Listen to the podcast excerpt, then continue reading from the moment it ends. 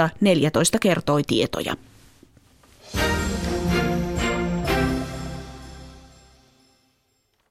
No niin, tervetuloa Yle Puheen urheiluillan seuraan. Tänään me käsittelemme urheilujournalismia, mutta mennään ensin päivän urheiluaiheisiin, joista meillä on täällä studiossa kertomassa urheiluradioita tänään isännöivä Jouko Vuolle. Oikein perinteinen maanantai-päivä on. Hirveän paljon ei tapahdu, mutta Alppihiidon MM-kilpailut tietysti siellä jännitystä riittää ja kyllähän Alppihiidon hienous tulee vastaan, kun katsotaan tämän päivän tulosluetteloa. Kaksi laskua miesten Alppi-yhdistetyssä ja pronssin ja kultamitalin eroa 6 sadasosa sekuntia. Luka Erni Sveitsistä voitti kilpailu. Marcel Hirscher hävisi sadasosan ja Mauro Cavisiel Sveitsistä kuusi sadasosaa. Neljäskin sija jaettiin. Neljä kymmenystä jäivät kärjestä Dominic Paris ja Alexander Amond Kilde. Eli Alppihidon MM-kisoista tänään puhutaan. Ja tietysti tänään on puhuttanut se, että urheiluvälinen jätti Fischer halusi kertoa selkeästi sen, että urheilun pitää olla eettistä ja ilmoitti, että sopimus Terese Juhaukin kanssa on purettu do, dopingsotkujen myötä ja asiaa voidaan sitten palata, kun rangaistus on kärsitty. Hyvä kysymys on sitten se, että valittaako joku tästä Juhaugin saamasta 13 kuukauden tuomiosta. Ja se, mitä illan mittaan sitten käsitellään, niin kuullaan varmasti Enni Rukajärven mietteitä. Palataan hiukan ampumahiidon MM-kilpailuihin ja pohdiskellaan jokerien tilannetta. Kaksi ottelua jäljellä ja vaikka molemmat voittaa, niin ei ole selvää, että pudotuspelipaikka aukeaa, mutta näillä aiheilla mennään urheiluradioita. Näitä eettisiä aiheita, kun Juhaukin yhteydessä mainitsit, niin niitä käsitellään tänään myös urheilujournalismi-illassa. Kiitos Jouko Radio Suomen puolella siis urheiluradioita ja me jatkamme Yle Puheen urheiluillassa urheilujournalismilla.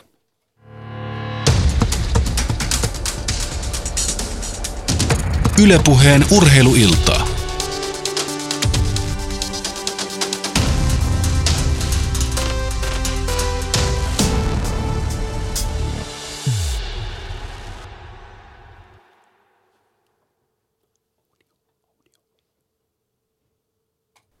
Tervetuloa kuuntelemaan Yle Puheen urheiluiltaa. Aiheenamme on tänään urheilujournalismi. Onko suomalainen urheilujournalismi huonompaa kuin ulkomailla? Fanittavatko suomalaiset urheilutoimittajat urheilutähtiä, missä on kritiikki? Vievätkö robotit urheilutoimittajien työt? Minä olen voittorobottia. No niin, no niin, stop, stop, stop. Aivan vielä eivät robotit ainakaan minun työtäni ole vieneet. Äänessä on illan vetäjä Manu Myllyaho ja aiheena, kuten robottimme tuossa jo mainitsi, urheilujournalismi. Täällä Pasilan studiossa puidaan tänään monen ammattilaisen, niin tutkijan päällikön kuin journalistinkin voimin. Missä menee suomalainen urheilujournalismi? Kysytään muun muassa, että kuuluuko urheilujournalismi samaan kategorian viihdeuutisten kanssa, jonne se moni ulkopuolinen mieluusti sijoittaa, vai mistä oikein urheilujournalismissa on kyse, kenelle sitä tehdään ja millä ehdoilla. Vieraina meillä on kiiltelevästä sanomatalosta Pasilan betonibunkkeriin viime syksynä siirtynyt Yleurheilun nykyinen toimistopäällikkö, esimiehenä ja toimittajana urheilusanomissa vuosikausia työskennellyt, Yhdysvalloissa yliopistossa vierailevana tutkijanakin toiminut Joose Palonen. Tervetuloa Joose. Kiitos. Toimistopäällikkö ei nyt mennyt ihan oikein, mutta muuten, muuten hyvä pohjustus. Mikä sut titteli on? Toimituspäällikkö, mutta ei se mitään. Pikkuhiljaa säkin ehkä opit sen nyt tuli paha virhe, sillä joo, se on myös mun pomo. Ää, toinen vieraamme ainoana urheilutoimittajana vuoden journalistina, siis ihan oikeana journalistina palkittu Iltasanomien urheilutoimittaja Pekka Holopainen. Moi Pekka, miltä tuntuu olla pioneeri? Mm, ihan hyvältä tuntuu, kiitos. Tämä voittorobotti toi mieleen Anssi Kukkosen tarinan aikanaan, kun Anssi oli saanut yleistä potkut, niin hän – sanoi, että tänne päästäkseen töihin pitää olla puhevikainen demari. Sillä toi voittorobotti vähän kuulosti.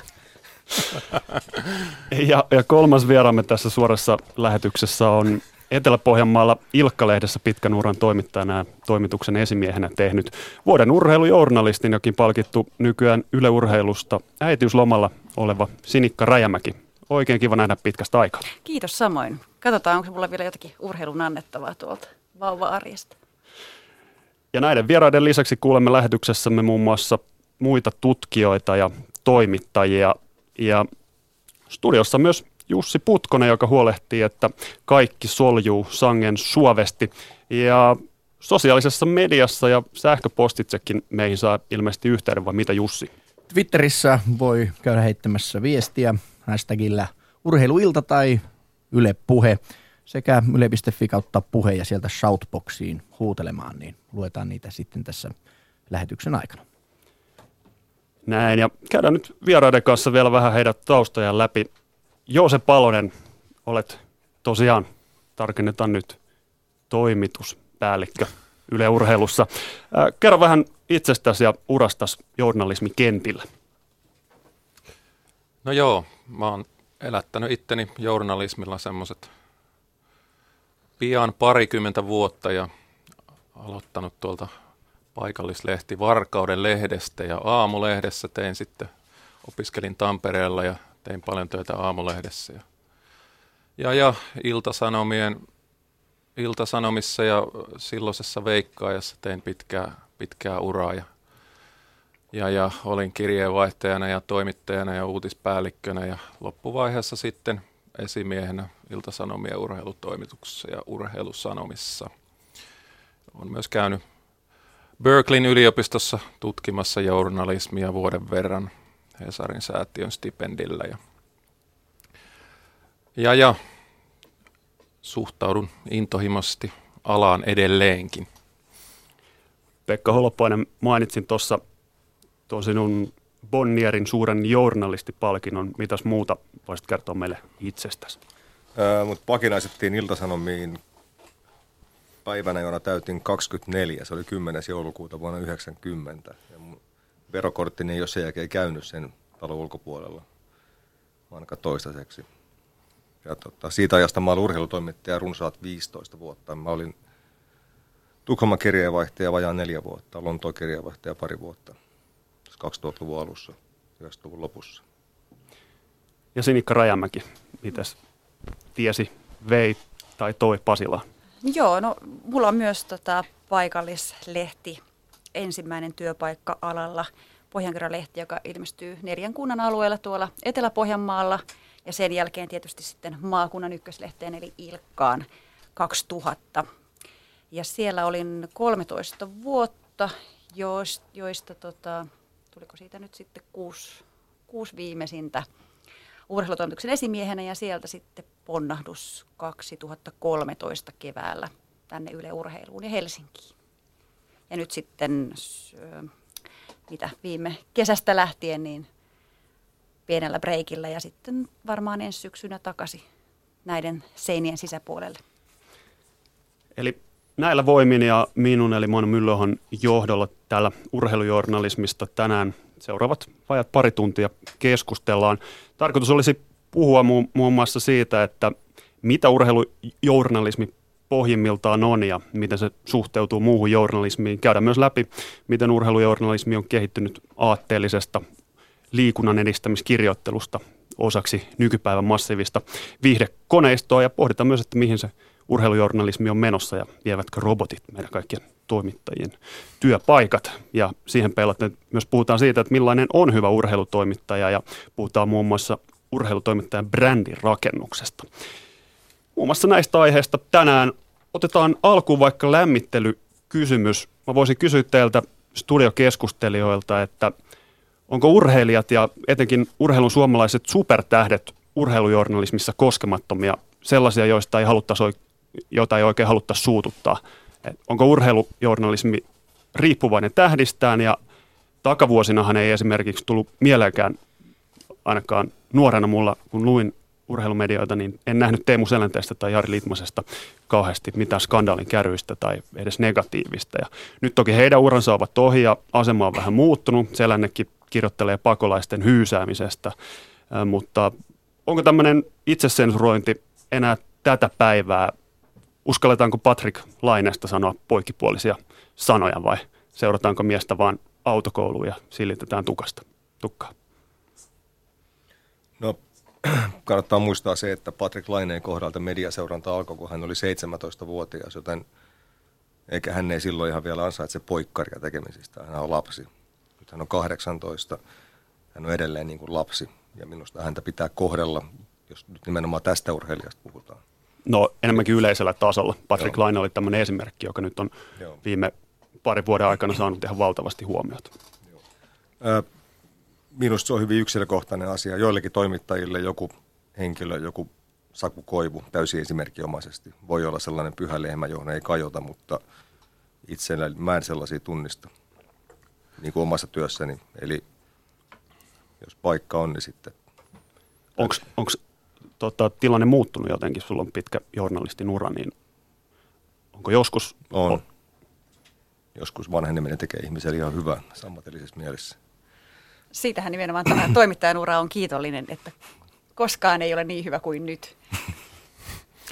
No tota, jos mennään tähän itse aiheeseen, niin jos, jos journalisti pelkää, on se sitten vallanpitäjän tai urheilutähden reaktiota, niin silloin on väärällä alalla. Että kyllä totuus on aina voitava kertoa ja tota, tässäkin, tässäkin huoneessa nyt on, on ihmisiä, jotka on sen totuuden kertonut, ja vaikka se olisi kirpassukki, että et, et, voidaan, ei, ei riitä nyt ihan, ihan tota, parin käden sormet siihen, että kun lasketaan niitäkin urheilijoita, joita vaikka Pekka on uransa aikana kriittisesti käsitellyt, niin kyllä sieltä on monta, monta tota valituspuhelua tullut, tullut sitten Pekalle ja hänen esimiehilleenkin itsellenikin joskus, joskus olen tämmöisiä puheluita vastaanottanut sekä Pekan jutuista että omista jutuistani että monien muiden toimittajien jutuista, että kyllä, kyllä tota, kriittisyys ja epäily kuuluu, kuuluu aidon journalistin lähtökohtiin. Monestihan se loukkaantuja ei ole se urheilija itse,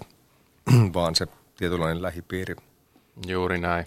Se on se agentti, joka loukkaantuu verisesti, tai, tai isä tai äiti tai, tai joku lähipiirin jäsen, ja, ja sitten ehkä... Tai, tai se fani. Niin, tai fani.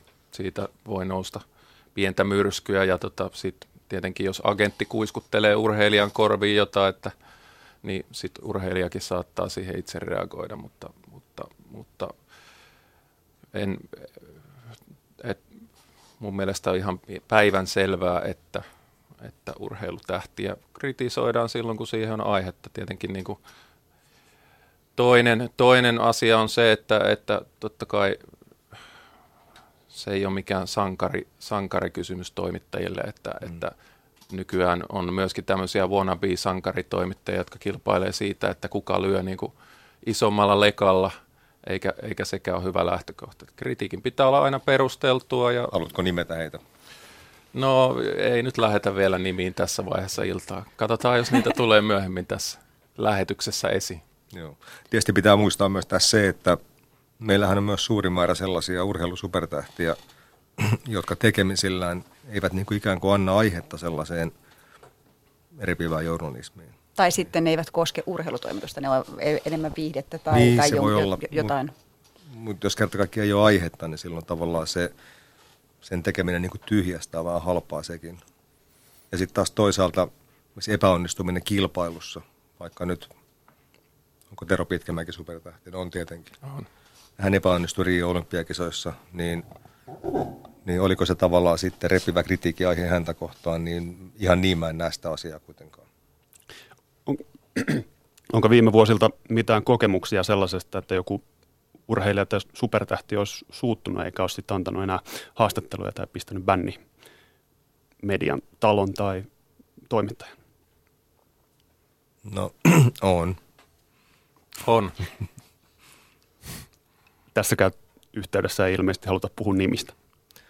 No sanotaan, että joku manageri, joka edustaa vaikka monia urheilijoita, niin saattaa hieman suutahtaa, jolloin sitten näiden urheilijoiden access hetken aikaan on hieman hankalampi, mutta ei ne kauhean kauan kestä. No, Ja kyllähän Yleisradiokin on, on ainakin, tiedän ainakin yhden urheilijan, jonka Siis Juha Sipilä. Ei.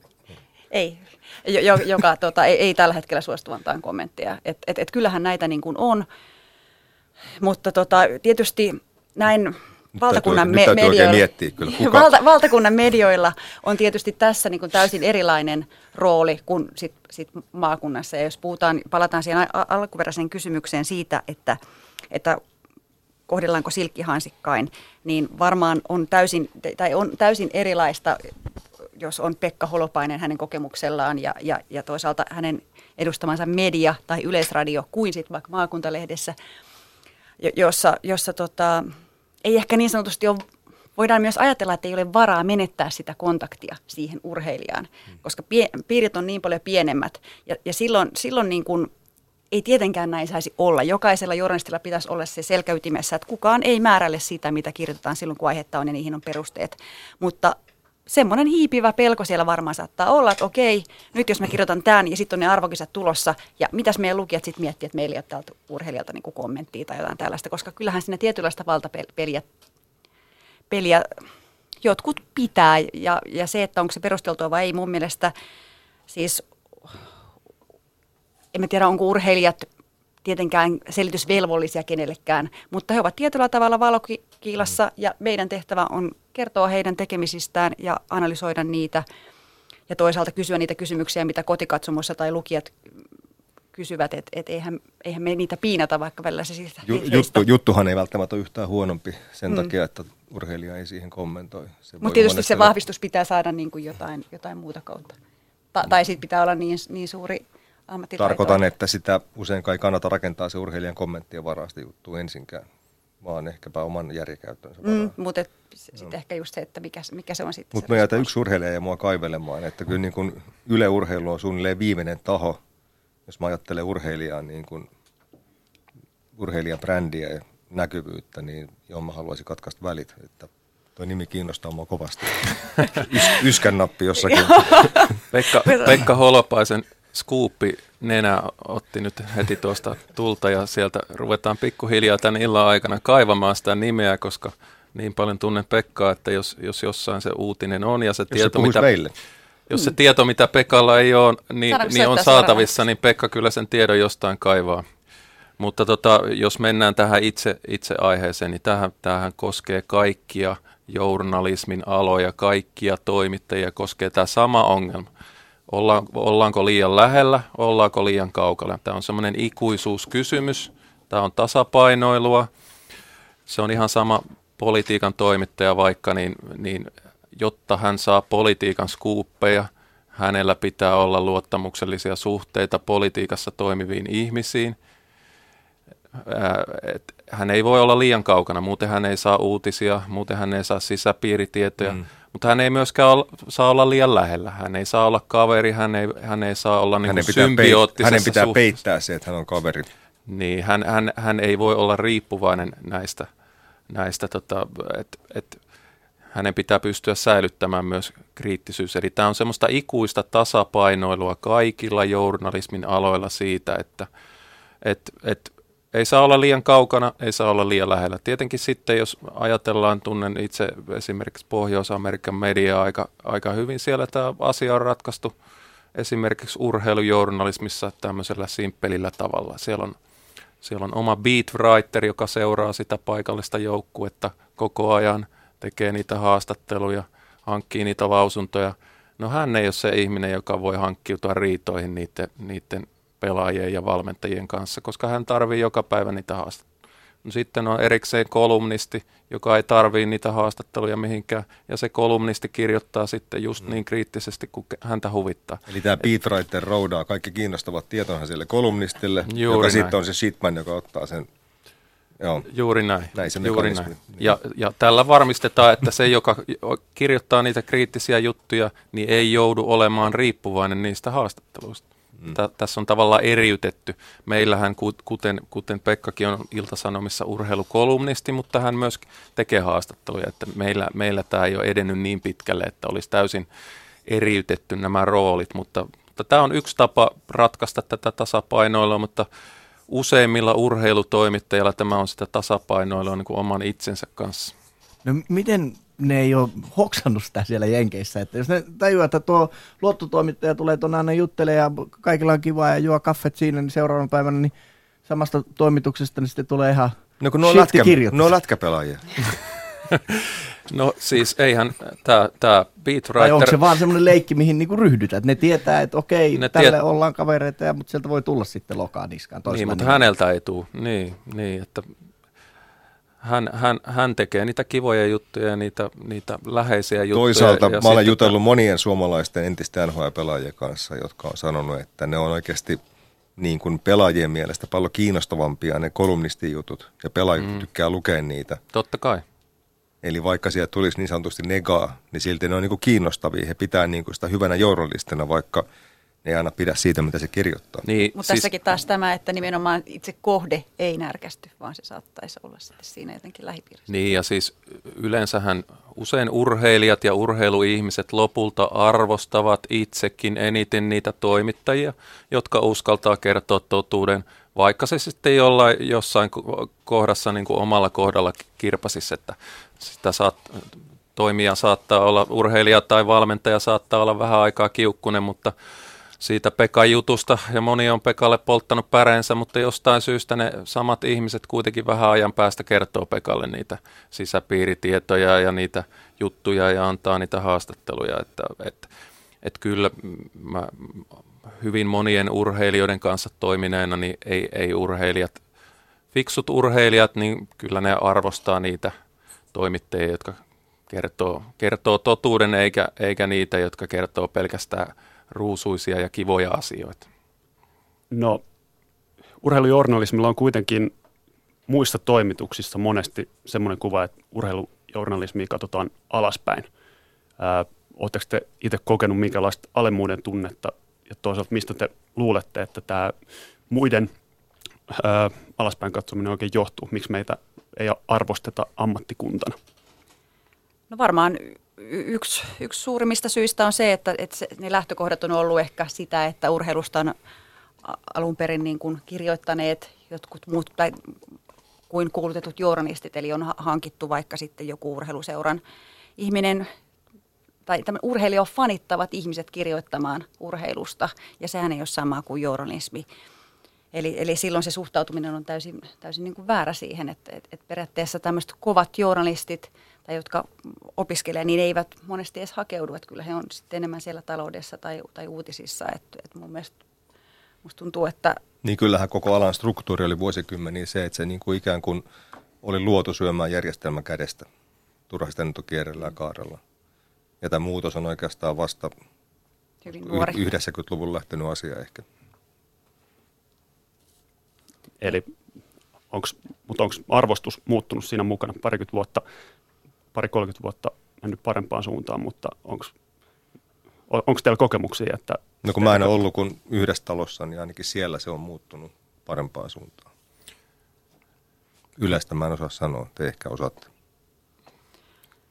No kyllä se varmaan siis, no ei mullakaan ole pitkää kokemusta yleistä, mutta tota, ehkä, ehkä niin kuin tietyllä tavalla just nämä vi, viinanhuuroiset ringit, mitkä haastattelee ur- urheilijoita, niin kyllähän niistä, oliko se Olli Jokinen, joka sanoi, että että tota, nykyään ei enää tuoksu enää niin viinalta, että, että kyllä se aika tiukassa on se vanha, vanhan kulttuurin niin kuin mielikuva, että mitä on urheilujournalistin työ.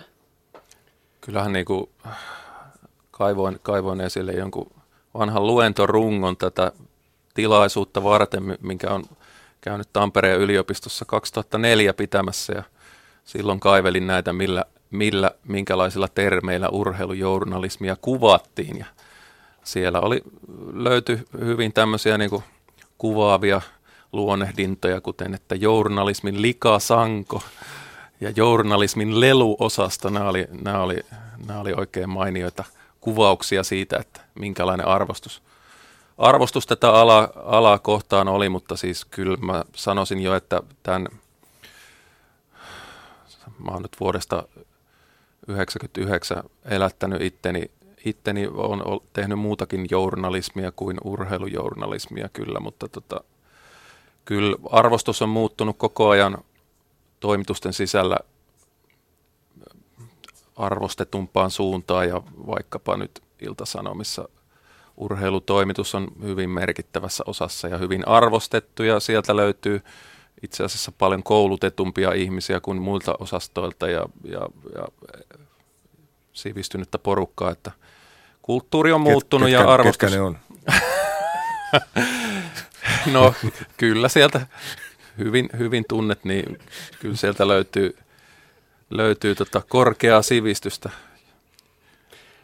Hyvä, kiitos näistä alkujutusteluista ja nyt kun, ennen kuin jatketaan pidemmälle, niin voidaan ottaa selvää, että mistä oikeastaan puhutaan, kun puhutaan urheilujournalismista. Seuraavaksi päästään Tampereen yliopiston journalismin lehtorin Kari Koljosen johdattamana tähän aiheeseen. Katsotaan mitä, tai kuunnellaan, mitä kokenut mediatutkija sanoo urheilujournalismista. Kari Koljonen, olet tutkinut paljon journalismia ja mukaan lukien myös urheilujournalismia, niin lähdetään nyt tieteen sääntöjen periaatteiden mukaisesti ja määritellään tämä käsite, mistä puhutaan, niin mitä, mitä sä itse määrittelet käsitteen urheilujournalismi? No ensinnä voi aloittaa tuosta kantaosasta journalismi, että se on toimintaa, joka siis käsittelee tietoa, se kerää, analysoi, varmentaa ja välittää. Ja, ja sitten journalismiin liittyy erityisenä piirteinä se, että se on nimenomaan ajankohtaista faktapohjasta ja sitten säännöllistä se tiedon prosessointitoiminta. Ja tota, sitten se etuliite urheilu siihen, sen suhteen nyt tukeudun siihen, että mm, omiin silmiin ja korviin, että mit, mitä se tämän kyltin alla oleva urheilu on, niin se on voittopuolisesti sitten tällaista niin kuin huippu- ja kilpaurheilu painotteista, mitä, mitä mediassa välitetään.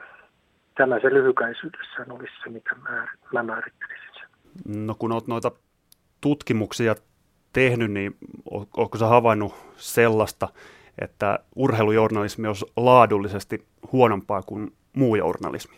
No tällaista vertailuasetelmaa en ole tehnyt, ja, mutta totta kai mä olen kovin paljon itse miettinyt sitä, koska on oma tausta parinkymmenen vuoden takaa urheilutoimittajana ja, ja muistan siltä ajalta sitä urheilujournalistien niin kuin puheista ja, ja, ja vähän sellaista niin kuin eetoksesta, että otin, otin vähän kuin naisten lehten toimittaja silloin, että, että tehtävänä oli olla niin kuin se ammattikunnan halveksutuin osa. Ja, ja jos sitten ajattelee tai yrittää miettiä sitä, että onko sitten näillä niin kuin katetta tällaisella ajattelulla, että urheilujohdan olisi jotenkin huonompaa, niin on vähän niin vaikea sitä vertailu, vertailla, että, että kun ne lähtökohdat on niin erilaiset, että esimerkiksi jos, jos tota, toimittaja selostaa suorana jotain tapahtumaa, niin se on aivan eri asia kuin, kuin että, että sä kuukausikaupalla pengot jotain, jotain, sanotaan vaikka tutkivaa juttua ja sitten teet sen paljastusjutun, että, että nämä lähtökohdat on niin erilaiset.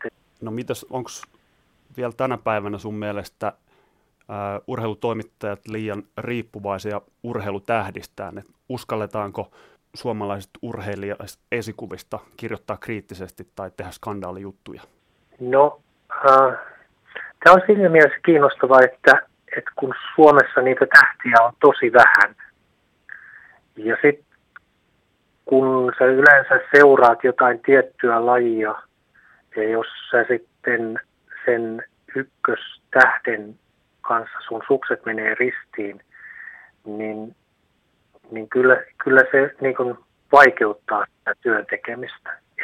Tämä, on niin kuin hankala, mutta kyllä ei se kuitenkaan niin kuin sit ole johtanut, että, koko ammattikunta olisi hampaatonta, että, että kyllä meillä niin kuin sellaisia rohkeita, pelkäämättömiä niin kuin urheilutoimittajia on, jotka, jotka uskaltaa kirjoittaa ikävi, ikävistäkin asioista ja, ja te, tehdä paljastusjuttuja, että et ei siitä kyse ole, mutta että joissain tietyissä lajeissa voi kyllä nähdä sellaisia niin kuin symbioottisia piirteitä, että vähän on sellaista happy family-meininkiä. Onko urheilujournalismi viidejournalismi vai minkä sä näet urheilujournalismin tarkoituksena? No kyllä se ensisijaisesti on sitä viihdettä, että, että tosiaan ää, jossain vaiheessa urheilutoimittajilla oli tällaista ehkä maailmanparannuksen vikaa, just ajateltiin, että tehdään tällaisia niin kansanliikuntajuttuja ja, ja, ja sitten niin kuin valistetaan liikkumaan, niin kyllähän sellainen on aika marginaalissa asemassa nykypäivänä. On aika lailla niin kuin hyväksytty se ajatus, että urheilu on yhdenlaista niin kuin viihdebisnestä ja urheilujournalismi sitten – on, on sit myöskin niin kuin että se, se, se ei ole niin tärkeää, merkittävää, että urheilustahan puhutaan, että se on niin maailman tärkein sivuseikka. Ja, ja tämä ajatus varmaan urheilujournalistit on hyväksynyt, että, että, että se kiinnostavuus on se kriteeri sitten, mikä oikeuttaa urheilu, urheilun niin laajan mediaseurannan. Ylepuheen urheiluiltaa. Näin sanoi Tampereen yliopiston journalistiikan lehtori Kari Koljonen. Kuuntelet Yle Puheen urheiluiltaa, jonka aiheena on urheilujournalismi. Studiossa vieraina ovat Joose Palonen, Pekka Holpainen ja Sinikka Rajamäki. Otetaan tuosta Karin loppujutusta kiinni. Mikä on urheilujournalismin tarkoitus? Kenelle sitä tehdään? No meillä sitä tehdään tietenkin maksavalle yleisölle ja yleensä tehdään veroja maksavalle yleisölle. Sama, sama asia kahdella tavalla ilmastuna. Et tietenkin se tehdään mahdollisimman suurille massoille. En mä keksi siihen mitään muuta järkevää niin kuin vastausta. Ja kai se pitäisi olla sama vastaus kaikessa journalismissa. Kaikessa journalismissahan journalistiohjeessakin on, että journalisti on vastuussa lukijoilleen ja kuulijoilleen. Heille sitä tietenkin ensisijassa tehdään, että tietenkin on, on erilaisia medioita ja on erikoismedioita ja juoksia lehteen tehdään varmaan erilaiselle yleisölle. Kuin tota Mutta sielläkin mahdollisimman suurelle segmenttiyleisölle. Kyllä, aina. kyllä. Että tietenkin eri, erilaisilla medioilla on erilaisia rooleja ja yleisöjä ja ja näin, mutta, mutta ei, ei se itse journalismi siitä, sen ei pitäisi muuttua. Se, mitä Manu varmaan halusi kysyä, on se, että näkeekö semmoisia juttuja, jotka on tehty seitsemälle muulle analyytikolle ja kaverille, niin näkeehän niitäkin mm. tietysti. Eikä se ole se kirjoittajan mielestä suuri yleisö. Se voisi olla myös kuusi. Niin, monelta, monelta toimittajalta toki hämär, hämärtyy välillä tämä, että kenelle sitä tehdään. Tehdään ehkä hieman itsensä kaltaisille – tyypeille, mutta se on tietenkin yleisinhimillistä. Mutta urheilu, oletteko sitä mieltä, että urheilujournalismi aukeaa urheilua tuntemattomalle? Että jos joku Matti Meikäläinen ottaa urheilusanomat tai urheilulehden ja avaa sen ja alkaa lukea juttua, niin ymmärtääkö hän siitä niin paljon, että hän pääsee siihen sisälle? No ei varmasti kaikista artikkeleista sanotaan nyt näin, mitenkä kotinpäin vetämättä, niin urheilusanomista todennäköisemmin kuin urheilulehdestä. Mutta tuota, mä itse edustan vähän sitä katsantokantaa, että urheilusivistys on osa yleissivistystä. Eli sitten, jos ihminen ei ole hankkinut sille minkäänlaista yleissivistystä, niin sitten ei varmaan ymmärrä urheilusta mitään. Mä pidän urheilusivistystä osana yleissivistystä. Olisi sitten kohtuullista tai kohtuullista, mutta – ja itse arvostan myös niitä toimittajia, jotka pystyvät kirjoittamaan vaikeistakin ja monimutkaisistakin aiheista, kirjoittamaan tai kertomaan televisiossa tai radiossa monimutkaisistakin urheiluaiheista sillä tavalla, että mahdollisimman moni oikeasti ymmärtää ne. Että tämmöinen, tämmöinen niin kuin egotrippailu ja, ja, ja lajijargonilla brassailu, niin ei mun mielestä, tai itse en, en arvosta sitä – niin paljon kuin sitä, että pystytään avaamaan hyvällä suomen kielellä niitä urheilun ilmiöitä ja tapahtumia, koska se on täysin mahdollista monimutkaisistakin urheiluasioista kertoa selkeällä se on suomen kielellä. käytettävissä olevissa raameissa monesti äärimmäisen vaikeaa, kun on tietty rajattu määrä merkkejä käytössä ja, tai aikaa, niin kuin teillä. Se on tosi tosi vaikeaa joskus. Jos tosiaan olettaa, että täytyy ihan rautalankaa alkaa vääntää. No ei, niin se ei varmaan ole, tai tietenkään millään tavalla mahdollista, koska sitten kuitenkin jo pelkästään se, että mitkä on la, lain lainaalaisuudet ja säännöt, niin kyllähän ne oletetaan, että ihmiset tietää, jotka, jotka lukee ja katsoo. Mutta, mutta juuri näin, niin kuin Pekka sanoi, että, että sille ole, oletus on tietenkin, että tietty määrä yleissivistystä on kaikkia ihan perusasioita, ei tarvitse rautalangasta vääntää, mutta että myöskin pyritään pyritään tota kertomaan asioista muillekin kuin niille kaikkein lajiin vihkiytyneimmille 50 ihmiselle tässä maassa. Ää, miten te näette urheilujournalismin, onko se viihdejournalismia vai mikä se tarkoitus Jaa, nyt pisti pahaa. Urheilu, urheilujournalismia, niin kuin kaikkea, kaikkea muutakin journalismia, on hyvin, hyvin erilaista. Jotkut jutut, jotkut jutut on niin kuin enemmän viihteellisiä, toiset jutut on enemmän analyyttisiä, toisissa korostuu, korostuu tieto ja toisissa tunne, että eihän tavallaan koko alaa voi laittaa mihinkään yhteen, yhteen lokeroon. On, on erilaisia juttutyyppejä, on, on henkilökuvia ja on, on elämyksellisiä reportaaseja ja sitten on hyvin kuivia uutisjuttuja ja, Kyllä, ja, hyvä journalismi sel, on... selkeitä se on, tulosraportteja. Että, kyllä, se on tietysti, hyvä journalismi on viihdettä tietenkin. Se on siis silloin ihmisen valinta, ihminen valitsee käyttää aikaansa, joka nyt valitettavasti on ainut kertaista hänen elämässään, niin siihen asiaan, jolloin tietenkin sitä voi pitää viihteenä. Ei, mä, mä en pidä sitä minä loukkauksena millään tavalla. Jos niin. joku pitää urheilujournalismin viidejournalismina. Niin, ja, ja siis juuri näin, että, että jos ihminen käyttää aikaansa siihen, niin, niin toivon, että se journalismi on niin laadukasta, että sen parissa viihdytään. No jatketaan seuraavaksi jälleen lisää tutkija, tutkijoiden pariin.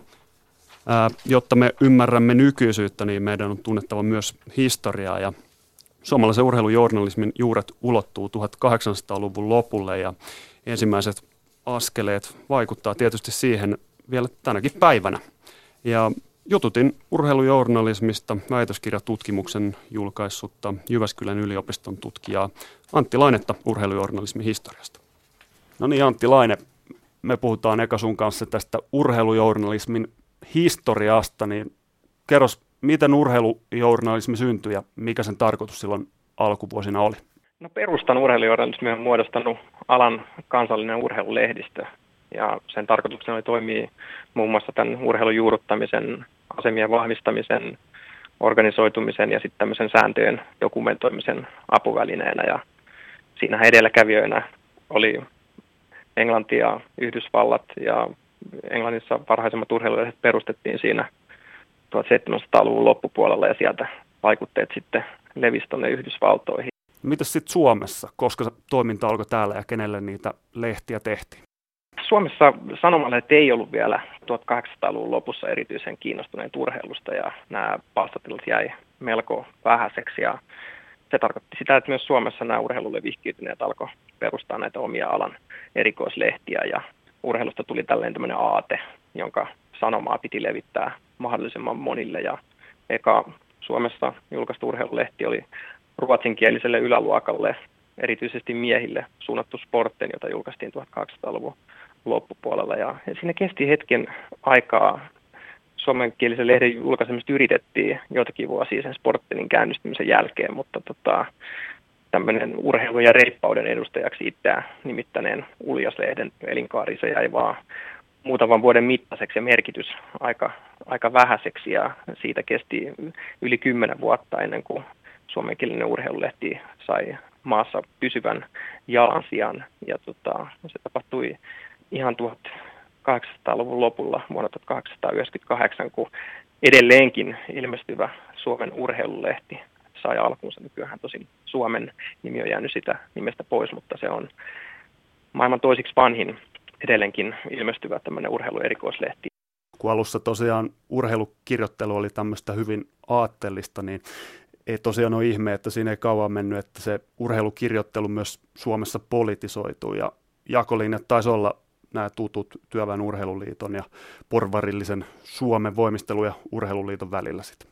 No joo, tietysti siinä oli taustalla tosiaan se, että nämä oli hyvin aatteellisia lähtökohtaisestikin nämä urheilulehdet ja monet nämä urheilulehtien lukijat tota, tälle opetuksellisesti välitti lehtistä saamien innostuksia ja ohjeiden kannustaminen tätä urheilun aatetta ja se sitten myöhemmin vaikutti myöskin tähän tota, lehdistön politisoitumiseen, eli tota, nämä aatteet jakautuivat ja kilpaurheilun hegemonia alkoi syrjäyttää tätä urheilun ihanteellisuutta esimerkiksi tässä Suomen urheilulehdessä ja sen takia sitten taas työväen piirissä tätä lehteä alettiin pitää tämmöisenä puolueellisena ja kuivana kilpailukronikkana ja se tarkoitti taas sitä, että, että työväen porukka lähti käynnistää omaa lehtihanketta, joka käynnistettiinkin sitten varsin pikaisesti jo itse asiassa ennen työväen urheiluliiton perustamista tämmöisenä työväen urheilulehtenä. Ja tota, se sitten kytkettiin heti olennaiseksi osaksi tätä suomalaista työväen, liikettä, mutta itse se lehden taival jäi kyllä tota, vähäiseksi ja se tyrehtyi, kun sitten taas tämä tota, Suomen urheilulehti, Suomen tämän porvallisen puolen tota, äänen kannattajana, niin siitä rakentui maan johtava urheilujulkaisi vuosikymmeniä ajaksi. No missä vaiheessa mukaan tuli siis sanomalehdet, koska ne alkoi kirjoittaa urheilusta ja mitä ne siitä kirjoitti? No sanomalehdet palpastui oikeastaan suuremmin Ateenan 1906 välikisojen ja sitten erityisesti Lontoon 1908 olympiakisojen suomalaisvoittojen myötä. Ne huomasivat, että urheilulla on hyvin voimakas yhteiskunnallinen merkitys ja kysymys oli silloin nimenomaan kilpaurheilusta, joka tavoitti harrastajia näistä kaikista yhte- yhteiskuntaluokista.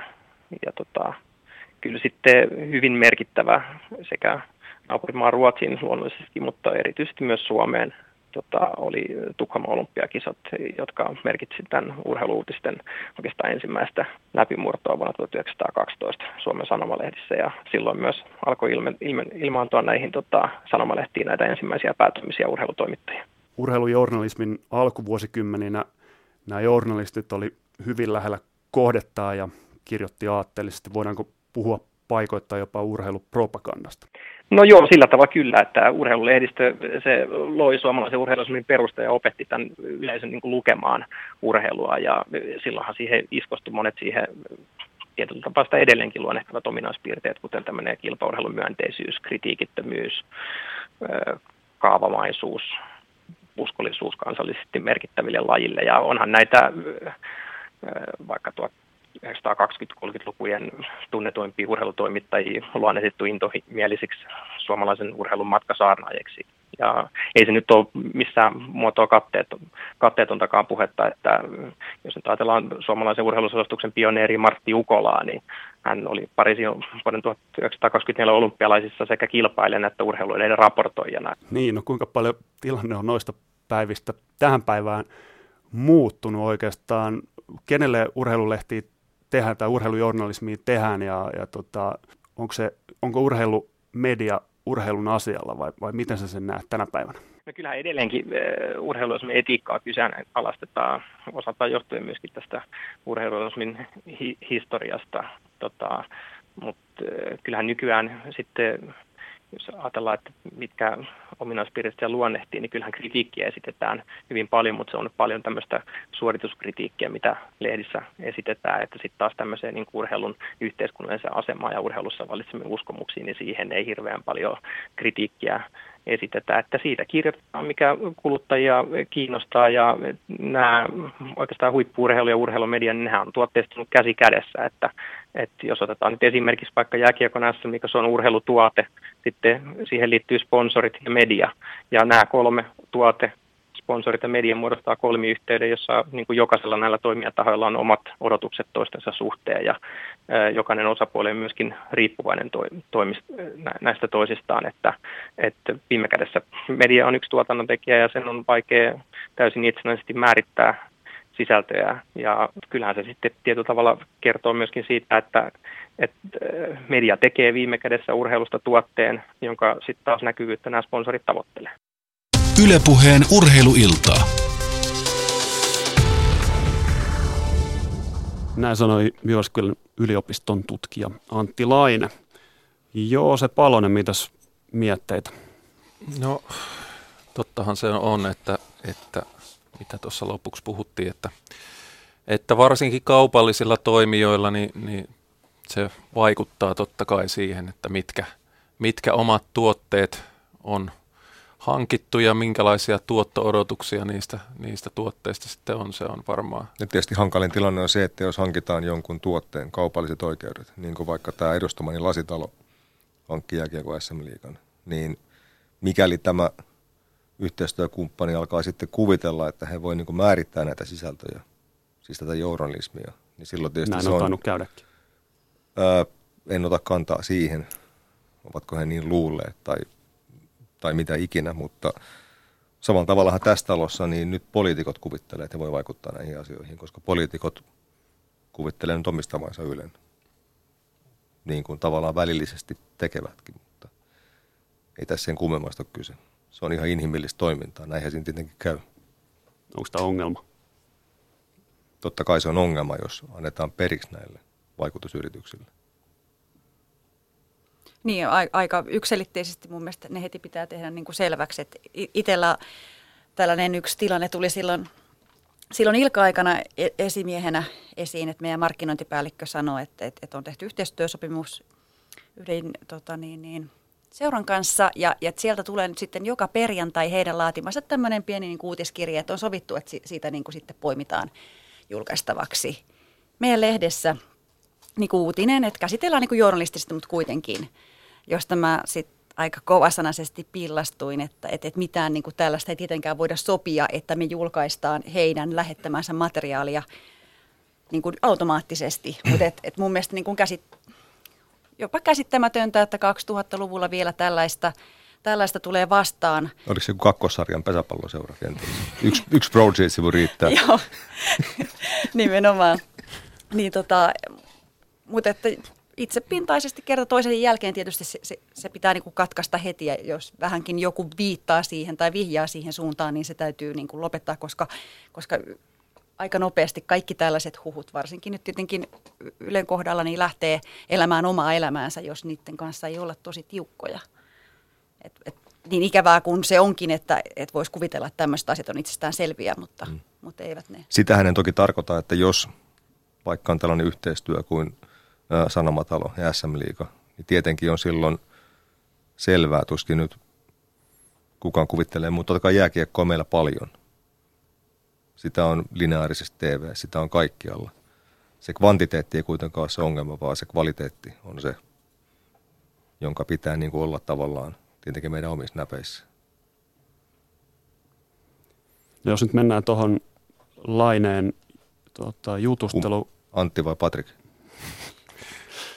Tällä kertaa Antti. Ei.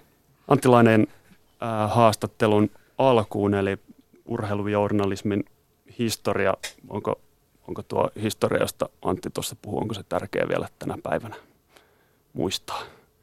Että on aatteellisesta julkaisusta lähetty. No, sieltä on tullut, tultu kyllä aika kauas, että, mutta että se ehkä, ehkä on hyvä muistaa, että ainoastaan, ainoastaan tota urheilujournalismi ei ole aatteellisesta pohjasta ponnistanut, vaan ylipäätään journalismiahan alettiin tehdä niin kuin aatteelliselta pohjalta ja, ja lehtiä perustivat innokkaat ihmiset, jotka halu, halusivat levittää omaa sanomaansa ja, ja, ja tuoda, tuoda esiin niitä itselleen tärkeitä asioita. Rai, raittiutta maaseudun asiaa. Kyllä, kyllä. Mm. Kaikki, ka, otat minkä tahansa Helsingin Sanomien edeltäjän päivälehden tai maaseudun tulevaisuuden tai minkä tahansa tällaisen, tällaisen tota, perinteikkään median, niin ne kaikki ovat syntyneet aatteellista lähtökohdasta. Tuohon no Manun, Manun kysymykseen vielä kyllä pitää sanoa se, että, että kunta on lähtenyt aatteellisen pohjalta urheilujournalismi liikkeelle, niin ehkä sieltä kumpujen yöstä vielä tulee se joidenkin ajatus, että tavallaan urheilujournalismi pitäisi olla urheilun asialla. Se ehkä jollain tavalla se kaiku edelleen on, on sieltä niistä ajoista. Et siinä mielessä ihan relevantti kysymys minusta. Kyllä, mutta tosiaan, tosiaan jossain vaiheessa sitten kaikki journalismi ammattimaistui ja päästiin tästä niin kuin, tavallaan useimmat lehdet julistautuivat riippumattomiksi ja tietenkin voidaan olla sitten eri mieltä siitä, että miten riippumattomia eri Suomen maakuntalehdet nyt vaikka ovat keskustapuolueesta tai jostain muusta, mutta mm. että lähtökohtaisesti kehitys on men, mennyt kaikilla journalismin aloilla siihen suuntaan, että journalismista on tullut ammatti, jossa on selkeät pelisäännöt, joiden mukaan toimitaan ja, ja, ja että journalistin tehtävänä on kertoa, mitä yhteiskunnassa tapahtuu ja pyrkiä niin kuin to, totuudenmukaiseen tiedon välitykseen. Ja Plus se tämä... aspektien laventaminen, että just oli siis kaupallisen journalismin ehto, koska että sä voi kauhean kapeasta vinkkelistä myydä niin kuin massoille mitään mediaa. Että yritäpä nyt myydä vaikka raittiusaatteella tälle kansalle joku hmm. menestystuote journalistisesti. Et, et, onnea vaan. Et sanotaan näin, että urheilujournalismi ehkä ammattimaistui vähän myöhemmin kuin ehkä, ehkä jotkut muut alat tässä tässä, mutta tota, mut tosiasia se on kuitenkin, ja nyt meillä on hyvin, hyvin koulutettuja ihmisiä, alkaa jo pyrkiä tälle alalle, että et, et, en, en usko, että nykyään enää siinä on suurta eroa, että tuleeko urheilu vai, vai aluetoimittajaksi vaikka, vaikka tähän taloon, että suunnilleen sama ammattimainen koulutustausta niin kuin kaikilla alkaa nykyään olla, mutta, että, mutta niin kuin Pekka sanoi, niin jotain kaikuja menneisyydestä varmaan on, on juuri siinä, että ehkä, ehkä urheilukentällä ei ole ihan havaittu tätä ammattimaistumista, että jos tavallaan patruuna on tottunut siihen, että, että tällainen hommat on ennenkin hoitunut meidän – meidän maakuntalehdessä, niin kyllähän varmaan odottaa sitä edelleenkin. Että mä, soitan, mä soitan tytöllä ja tyttö hoitaa. Tyttö, niin, tyttö, joo, kyllä, kyllä nimenomaan. Sinik, sinikka, että pankaapa se tyttö hoitamaan meille tämä juttu Eikä tänne siellä lehteen. ketään miestä ole. Niin, niin. Mutta joo, siis tuosta menisin just, että, että kun Joosi sanoit, että on, on niin kuin ammattimaistunut, niin varmaan se mielikuva laahaa vielä jonkin verran perässä jo, joissain, joissain jolla, jollain tasolla, uskoisin näin. Mua aina urheilujournalismissa kiinnostanut semmoinen, että urheilu monesti hakee semmoista paikkaansa myöskin niin kuin muualta, että puhutaan monesti, että urheilun kulttuuria ja tehdään semmoisia filosofian vertauksia, jalkapallo ja filosofia nyt on jo melkein klisee. Soitetaan Alpo Suhoselle. Ja sitten sanotaan, että vanha sanonta, että, että jalkapallo ei ole elämän ja kuoleman asia, kyllä voin kertoa teille, että se on paljon enemmän. Että onko tässä kuitenkin urheilujournalismissa kuitenkin semmoinen joku ruutu, mitä ne yrittää vielä täyttää, olla isompi kuin se maailman tärkein sivuaihe? Niin, jos ajatellaan nyt urheilun tällaisia ihan tällaisia mitattavia lukuja maailmassa, vaikkapa se dollari tai euromäärä, jota se pyörittää, niin sen kutsuminen sivuaiheeksi on jo aika aikansa elänyttä. Eli urheilu ei ole enää mikään sivuaihe. Sen sijaan oot ihan oikeassa siinä, että sellaisia juttuja on tosi kiva tehdä, jos vaikka joku urheilija, jos vaikka nyt Sebastian Aho olisi ollut vaikka pasunasoiton harrastaja, niin olisi ollut hirveän kiva viedä hänet vaikka Sibelius Akatemiaan ja niin edelleen. Tällaisia ristikkäisjuttuja on tosi kiva tehdä. Ja sen takia en ehkä pistää sun silmään, koska niitä aiheita kyllä haetaan koko ajan. Ehkä oot, ehkä oot sattunut lukemaan jonkun sellaisen ja sitten kertonut sen kokemuksen sadalla ja nyt kysyt tässä sitä. Kyllä, ja, ja myöskin niin kuin, siis tämä urheilubisnes, siitähän tehdään hirveästi myöskin niin kuin, tavallaan talouden näkökulmasta. Että, et, et, Sehän on hyvä. On, on, mutta siis että urheilu selkeästi näistä vanhoista ajoista haluaa laajentua niin kuin kokonaiseksi yhteiskunnalliseksi toimijaksi, eikä pelkästään pysyä siinä niin kuin kaukalon sisällä, vaan urheiluihmisenä kokea, että se on osa jokaisen, niin, niin kuin sanoit, se on osa yleissivistystä. Niin, minä olen sitä mieltä, että hyvä urheilujournalismi on sellaista, että katsotaan urheilua hyvin monenlaisista eri näkökulmista. Saatetaan katsoa urheilua talouden näkökulmasta. Sieltä voidaan löytää niin kuin mielenkiintoisia uusia tietoja tai havaintoja katsotaan, että miten tämä bisnes oikeasti toimii. Voidaan katsoa esteettisestä näkökulmasta, miten upeata joku Simon Bilesin voimistelu vaikka on. Voidaan katsoa moraalisesta näkökulmasta. Niin kuin miten upeita a- Sepp Latterin toiminta on. Juuri näin.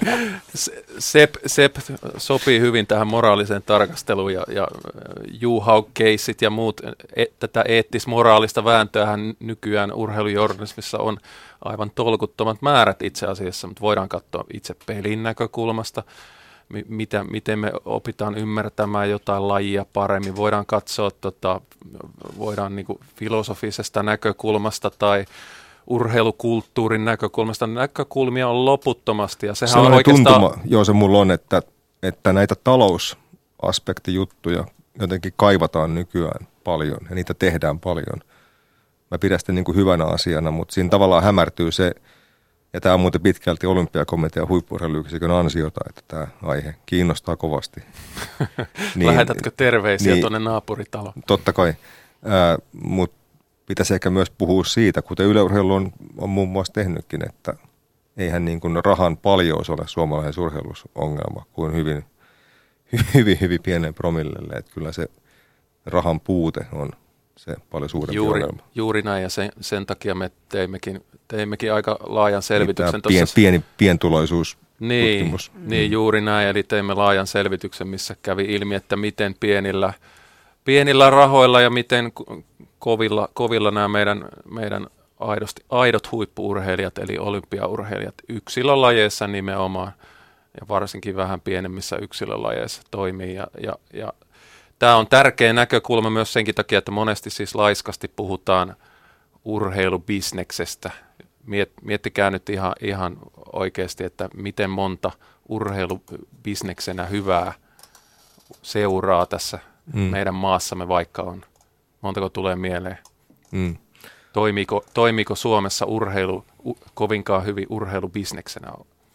Vai onko enemmän kyse siitä, että täällä yritetään raapia kasaan ne muutamat eurot, että päästään, päästään tota harrastamaan sitä, tähtäämään sinne omille, omille rajoille. Ja No vaikka nyt konkreettinen esimerkki, joku äh, Iivo Niskasen tulot tuoreemmassa verotuksessa oli 47 000 euroa. Et siinä on suomalainen supertähti.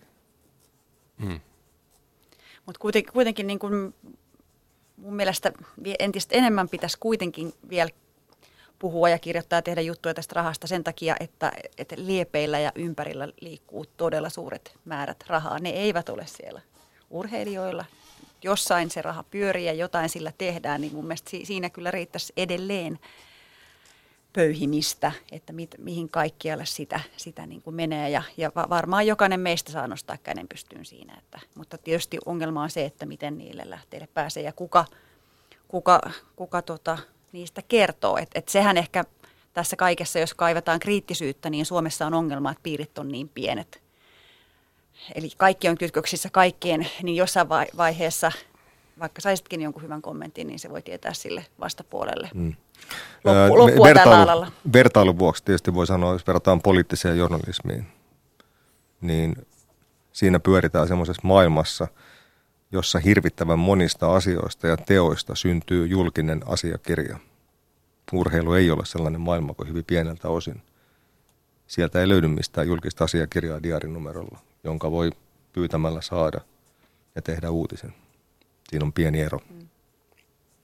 Toisaalta urheilutulokset on avoimia käytännössä kaikille. Ja tähän liittyen oikeastaan kysyisinkin vielä tuohon Antti Lainen historiapläjäyksen liittyen, että Antti mainitsi, että sanomalehdet kiinnostu 1900-luvun alku, alussa kahdella ekalla vuosikymmenellä urheilujournalismista, kun ne huomasi sen nationalistisen arvon. Onko tämä tilanne kauheasti edes muuttunut vai onko urheilujournalismissa vielä aika isoja kaikuja nationalismista? No suora vastaus. No totta kai on. Onhan niin kiihkeät urheilupanit hirveän isänmaallisia. Ja tällainen patriottinen ajattelutapa nyt ei varmaan viime vuosina ole mitenkään ollut vähenemään päin ainakaan, jos katsoo niin poliittisia voimasuhteita Suomessa ja vaikka nykyisen hallituksen kokoonpanoa. että kyllä erittäin suurella osalla urheiluseuraajia on äärimmäisen tärkeää se, että suomalaiset pärjää, koska he pitää suomalaisia ilmeisesti jostain syystä parempina ihmisenä kuin joidenkin muiden maiden kansalaisia. Niin, on sitä mieltä itse, että, että suomalaisuus sinänsä ja jopa nationalismi ei, ei ole välttämättä huono asia ollenkaan. Se sana nationalismi jotenkin tulkitaan aina siinä, sillä tavalla, että on kyse kiihkonationalismista tai räyhänationalismista ja itse asiassa menemättä nyt sen laajemmin poliittisiin keskusteluihin tässä, niin, niin, niin, niin voi sanoa, että on, on li- suomalaisuus ja nationalismi on liian vaarallisia asioita jätettäviksi tällaisten, sanotaanko äärioikeistolaisten tahojen käyttöön, että, että minusta se on ihan, ihan tota perusteltu ja hyvä asia, että, että ihmiset, monet suomalaiset ovat ylpeitä suomalaisuudestaan. Ja, niin ja, urheilunationalismihan on kuitenkin yleensä hyvin, hyvin viatonta.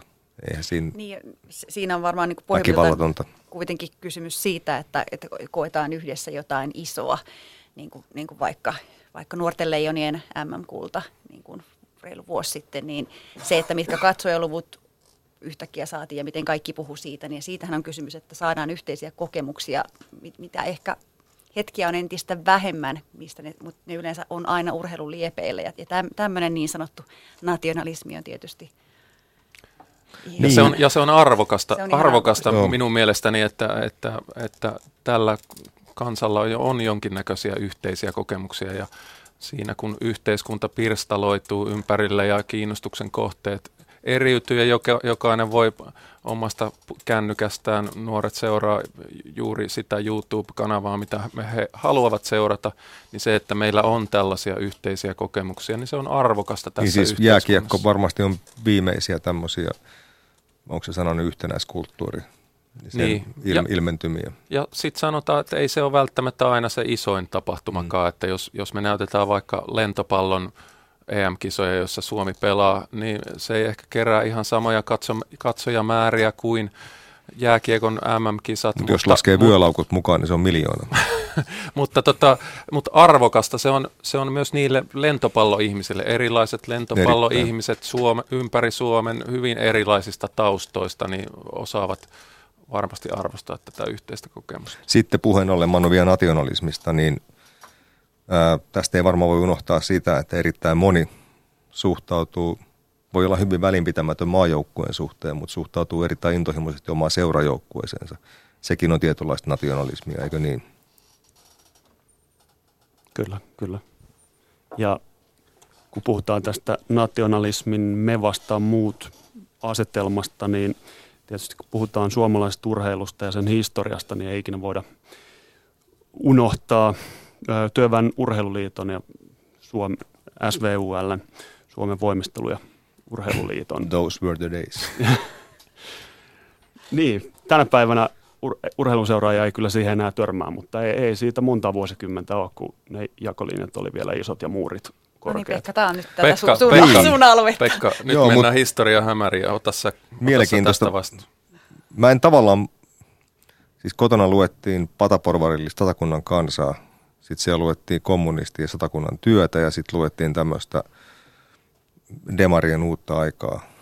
niin kyllä siellä niin kuin jakolinjat oli joka aamuisin pöydällä. Ne oli aika nopeasti oppi ymmärtämään, että – onko nyt Kalevi Marjamaas Vul saanut turpaan Kalevi Kosuselta Tul vai miten päin se meni. Ja jos ajatellaan sitä asiaa urheilullisesti, niin se on ollut loistavaa aikaa tietyissä lajeissa, koska tavallaan tällainen kotimainen kilpailutilanne oli äärimmäisen kova. Lähtien jo näistä poliittisista jakolinjoista. Ja arvokisoihin saatiin nälkäisiä urheilijoita tämänkin kautta. Eli vali, niin, Valitettavasti. Välillä mä kaipaan, mä, mä, mä kaipaan välillä Berliinin muuriakin, mutta, enem, mutta enemmän mä kaipaan tätä Svultul-jakolinjaa, että se oli tavallaan hienoa aikaa. Ikä, Tämä on nyt ikävä, suomalaisen huippuurheilun tulevaisuus. Niin, ikävä olla niin vanha, että muistaa sen. Eli, eli Valotalo lähtee täältä nyt ehdotusta, että palautetaan TUL ja Onhan se edelleen. Niin mä mietin, että onko, onko sitä koskaan Onhan edes... Tullerille paperilla olemassa.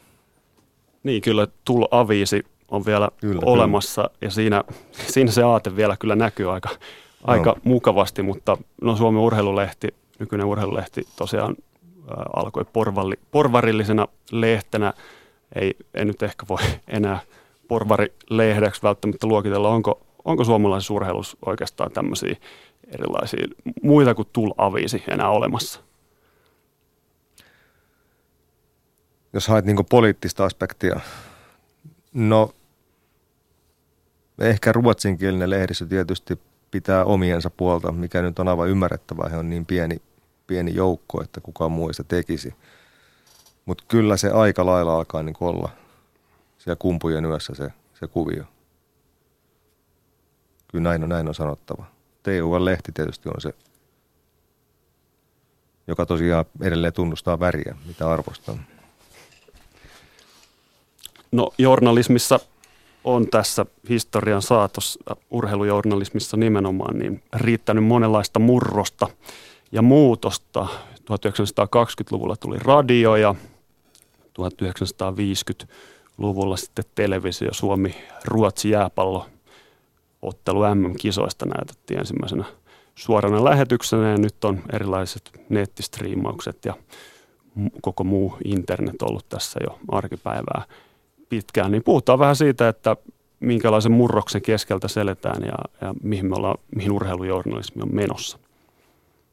Päällikkö Palonen voisi vaikka antaa ensimmäisen näkemyksensä. No varmaan, varmaan niin kuin tuossa tutkijoiltakin tuli, tuli esiin, että, että se vanha perinne on sitä tuloksia ja selostuksia ja, ja, ja tätä ja nyt on sitten pikkuhiljaa edetty enemmän niin kuin to, kohti taustoja ja analyysejä ja henkilöitä erityisesti. Ihmisiähän kiinnostaa lähtökohtaisesti kaikkein eniten toiset ihmiset. Henkilö, henkilöityminen on varma, varmaan kaikessa journalismissa edennyt tässä, tässä tota viimeisinä vuosikymmeninä. Puheenaiheita, ilmiöitä, tarinoita, näitähän, näitähän hyvä urheilujournalismi nykyään on ja on sitä enenevässä määrin. Tämä oli meillä toimituspäällikkö Erik Rissasen ensimmäisiä ohjeita, kun tuli Iltasanomiin niin kuin nilsialainen kaveri, että ihmisen kautta sisään. Eli se ei ole mihinkään vanhentunut. No esimerkkinä, äh, milloin se nyt oli, kun tuli tämä Teres Juhauk päätös äh, viime viikolla loppupuolella. Niin ennen olisi saanut rauhassa lukea sen päätöksen, sitten tehdä siitä ihan rauhassa seuraavaa printtilehteen jutun. Nyt mä sain rauhassa lukea sitä päätöstä noin kahdeksan riviä. Sitten piti juosta netti-tv-studioon kertomaan, mitä mieltä on siitä päätöksestä, josta on lukenut kahdeksan riviä. No, se kahdeksan riviä sisälsi sen tuomiolauselman. Eli onhan tämä nyt vähän muuttunut. Hieman on niin kuin pääpyörällä välillä, mutta kaikkea pitää tottua. Niin onhan se siis ollut ihan valtava, valtava muutos ihan kymmenen viime vuoden aikanakin. Eli, eli kirjoittava toimittaja ei olekaan enää kirjoittava toimittaja, vaan hän, hän voi myös kuvata videoa tai editoida, missä Pekka tietysti sinä olet ihan Suomen kärkiluokkaa. Mehän voidaan Jussin kanssa vaihtaa paikkaa. tai, tai, tai sitten äh, ihmiset tulivat aluksi töihin tänne Yleisradioon televisiotoimittajaksi tai radiotoimittajaksi. Nyt he, he tekevät molempia, kirjoittavat nettijuttuja, saattavat itse kuvata tai leikata juttujaan, plus sitten kaikki tämä somemateriaali, mitä, mitä toivotaan ja, ja, ja mitä niin kuin toimittajat tekevät, niin aika erilainen maailma kuin mihin itsekin olen tullut töihin. Niin, ja mun mielestä se on myöskin tärkeää, että niin kuin kaikki, kaikista urheilun seuraajista, faneistakin on tullut ainakin omasta mielestään toimittajia, kuvaajia ja leikkaajia. Et, et hirvittävän paljon materiaalia myöskin tulee ja ne monin mielestä on niitä kaikkein mielenkiintoisimpia, että ne ei ole, ne on sitä riippumatonta mediaa ja ne ei ole näitä valtamedioiden kätyreitä. Mm. Mutta kyllä tässä kehityksessä täytyisi nyt äh, hiukan istua alas ja vetää happea ja miettiä, että jos ihminen tekee – neljä asiaa, niin lopputulos on se, että mitä se Juhani Tamminen sanoi, että kun valmistautuu 90 prosenttia, niin suoritus on 50, niinkö? Näin se taisi, niin, näin niin, se taisi niistä, mennä. Voidaan niistä, soittaa Tamille vielä niin, tässä, tässä niin. lähetyksen loppuun, että Tami saa viimeisen niin, sanan. jos meillä on viimeinen kolme varttia tyhjää. Niin, Joo, kyllä sieltä niin, tulee varmaan. Niin, tota, Hän voi myös käydä läpi ne Palosen ja Holopaisen jutut, mitkä ei niin ehkä välillä olisi parempi, että saisi keskittyä rauhassa yhteen asiaan, ja se olisi sitten niin kuin briljantisti tehty. Mutta t- tästä, mitä sanoit, niin nimenomaan, että, että on näitä oman elämänsä toimittajia, niin tämähän on yhdellä tapaa, paitsi se, että täytyy, täytyy eri kanaviin nopeasti saada tietoa yhden ihmisen, niin myös, myös niin kuin meillä journalisteilla aikamoinen miettimisen paikka, että miten vastata siihen, että hehän pelaavat tietyllä tavalla ihan eri säännöillä. Eli journalisteilla on omat säännöt, omat eettiset sääntönsä ja asiat, mitä, mitä meidän käsistä lähtee, täytyy perustua totuudenmukaisuuteen ja totuuteen. Ja, ja, ja silloinhan sitten, ähm, kun vastapuolella ei ole tätä, niin sitten siellä voi lähteä tämä niin sanottu oma totuus pyörimään. Ja varmaan tietysti kaikki, jotka ovat seuranneet, mitä Yhdysvalloissa tapahtuu, niin, niin siellähän tämä on niin kuin ihan toisessa mittakaavassa valloillaan. Mutta, mutta tämä on niin kuin sellainen asia, että mistä mun mielestä ei voi myöskään puhua liikaa.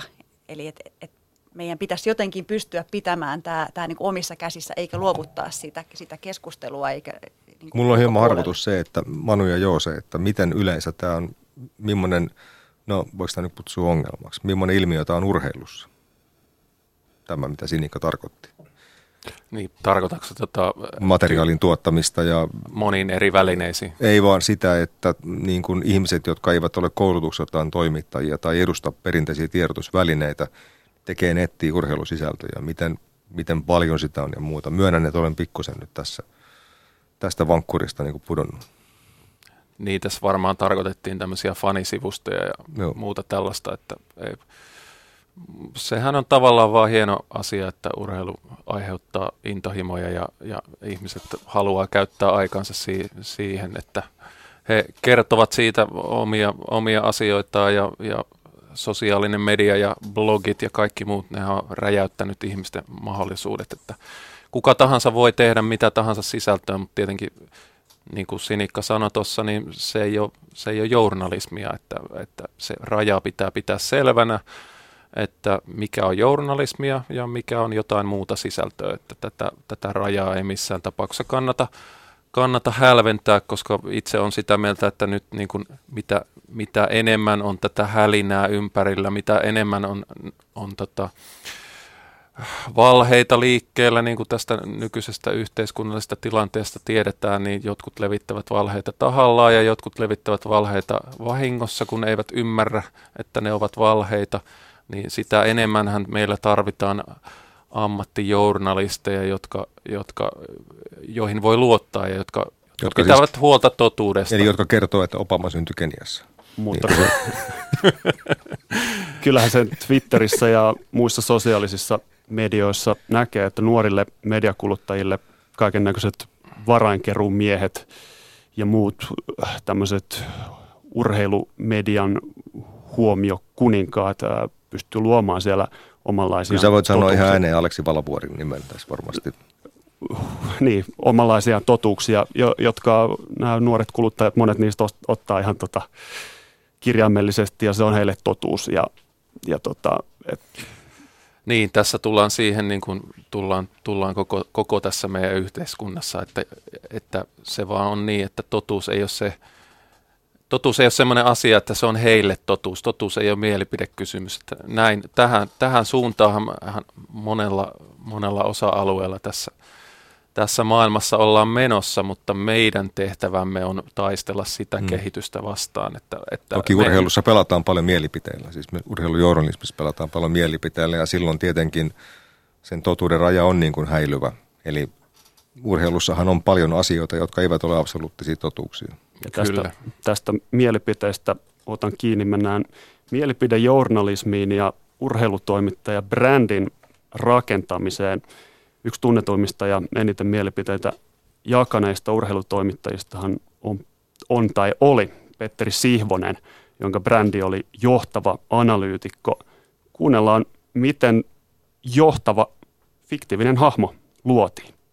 Petteri Sihvonen sä tulit urheilulehdessä tunnetuksi johtavana analyytikkona ja sä saarnasit pelikirjoista ja kirjoitit provosoivia henkilöihinkin joskus meneviä juttuja ja kieltämättä uudistit suomalaista urheilujournalismia nimenomaan pelin analy- analysoimisen suuntaan ja sun lanseeraama termi pelikirjakin on pesiytynyt aika vankasti suomalaiseen urheilupuheeseen.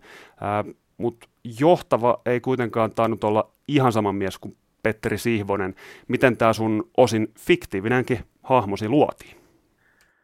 Joo, tota, melkeinpä jo ensi tapaamisella me päätoimittaja Jukka Röngä ja toimituspäällikkö Jari Kupilan kanssa päätettiin siitä, että mikä on se yleisö, jolle mä kirjoitan. Ja sitten se yleisö tietysti määritteli tyylillä ja tekniikan, jolla mä aloin kirjoittaa. Ja sitten olihan siinä mukana semmoista niin tietoista retoriikkaa, ja lopuksi vielä valittiin ikään kuin vihollinen vastaleiri, eli jos mä nyt ne tiivistän, niin että oli yleisö, sitten se mun tyylilaji, rapsakka retoriikka ja vihollinen. Ja tota, jos mä niitä avaan enemmän, niin kohdittaa, niin yleisöksi valittiin ehkä vähän poikkeuksellisesti silloiset ja tulevat ammattivalmentajat. Ja mä kirjoitin valmentajille en sille perinteiselle urheiluleiden lukijakunnalle. Ja tämä oli raju valinta, tai mä olin todella onnellinen, että Rönkä ja Kupila siihen suostu, koska mä en olisi halunnut alkaa sanotaan niin alusta vääntämään ihan rautalangasta tavalliselle lukijalle, että mitä se peli on. Eli mä kirjoitin sitten niinku, siinä tyylilaji oli semmoista teknistaktista lätkäjarkonia oikeastaan. Ja, mutta sitten toki siinä oli se retoriikan puoli mauste, jolla pantiin vähän niin kuin vauhtia asioihin, eli oli otsikointia ja henkilöintiä. Ja sitten se päävihollinen oli luonnollinen valinta, eli tietysti Sanomien IS Veikkaa ja heidän kaikki ne toimittajineen. Ja Iltalehdestä napattiin sitten Pekka Jalonen yhdeksi lainausmerkissä viholliseksi, koska Pekka oli paljastanut itsensä suutahtamalla mun ekasta tekstistäni. Ja, eli näin se tavallaan meni se johtavan analyytikon luominen, että valittiin se yleisö, tyylilaji, sitten se henkilöivä retoriikka ja vihollinen. Ja siitä se syntyi johtava sitten. Ja yhdeksän ja puoli vuotta mä sitä showta pyöritin. Ja mun oma päätavoite oli kuitenkin vaikuttaa suomalaiseen jääkiekkouluun ihan niihin sisältöasioihin. Sitten se oli enemmän röngän juttu sitten, että se homma kiistatta myös myi hyvin. Vaikka olet useat vuosia sitten lähtenyt urheilulehdestä, Rönkähän edelleen siellä päätoimittajana vaikuttaa ja urheilulehdessä on valloilla tämmöinen mielipidejournalismi, jossa, joka tietysti liittyy myös vahvasti tähän urheilutoimittajan brändin rakennukseen ja jutus pääroolissa on monesti toimittajan näkökulma ja tunne, niin kuin sullakin oli. Ja sillä tosiaan todistetusti myydään hyvin lehtiä, mutta mitäs mieltä sä oot itse täm, tällaisesta journalismista? Haluan tehdä tietyn semmoisen omalta osaltani, miten se sanoisi, irtioton siihen mielipidejournalismiin. Että siinä oikeassa, kun sä sanoit, että mielipidejournalismissa on sekä toimittajan subjektiivinen näkökulma, ja siinä on myös sitä tunnetta mukana. Mutta mulla ei ollut koskaan tunnetta mukana. Mä saatan näytellä sitä tunnetta. Mun tarkoitus oli herättää sitä tunnetta lukijassa. Mulla itsellä sitä ei ollut, ja mä en koskaan kirjoittanut tunteen vallassa. No mitäs toi etiikkapuoli sitten? Välillä mentiin tietysti vähän henkilöönkin, ja ne oli röngän raflaavia otsikoitakin sitten vielä niin kuin syventämään näitä näitä mielikuvia, niin to, kuinka paljon olet itse miettinyt, että tuliko loukattua jotain henkilöitä tai venytettyä journalismin, äh, journalistin ohjeita. Äh, pari langettavaakin taisi tais JSNltä, eli julkisen sananneuvostolta tulla kuitenkin. On syytä myöntää, että kyllä mä oon sitä harrastanut tykönä, niin sitä voisi nyt sanoa sitten eettistä pohdintaa. Ja, ja se on fakta, että kyllä siellä jokunen sielu loukkaantuja on edelleen vihoissaan mun suuntaan. Ja, ja tuota, mä oon jälkikäteen paljon miettinyt sitä, että olisiko sen voinut tehdä toisin, mutta kovin paljon toisin mä en sitä tekisi, nimittäin se henkilöinnin voima on niin valtava, että tavallaan se on niin kuin raamatussa, että saa sanaan pikkusen pistää suolaa tai sokeria, jos se tarkoitus on hyvä. Mutta mä opin hyvin äkkiä röngältä sen, että asioihin tulee vauhtia huomattavasti enemmän.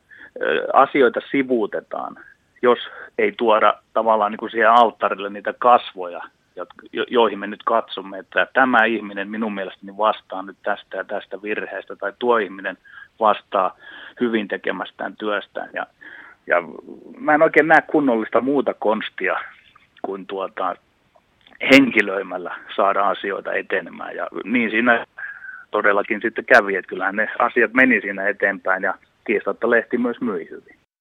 Ylepuheen urheiluiltaa. Näin sanoi Petteri Sihvonen, joka työskenteli urheilulehdessä lähes 10 vuotta ja nyttemmin vetää Yle puheella Tommi Lindgrenin kanssa Sihvonen Lindgren urheilupuhe-ohjelmaa. Tämä on Yle puheen urheiluilta.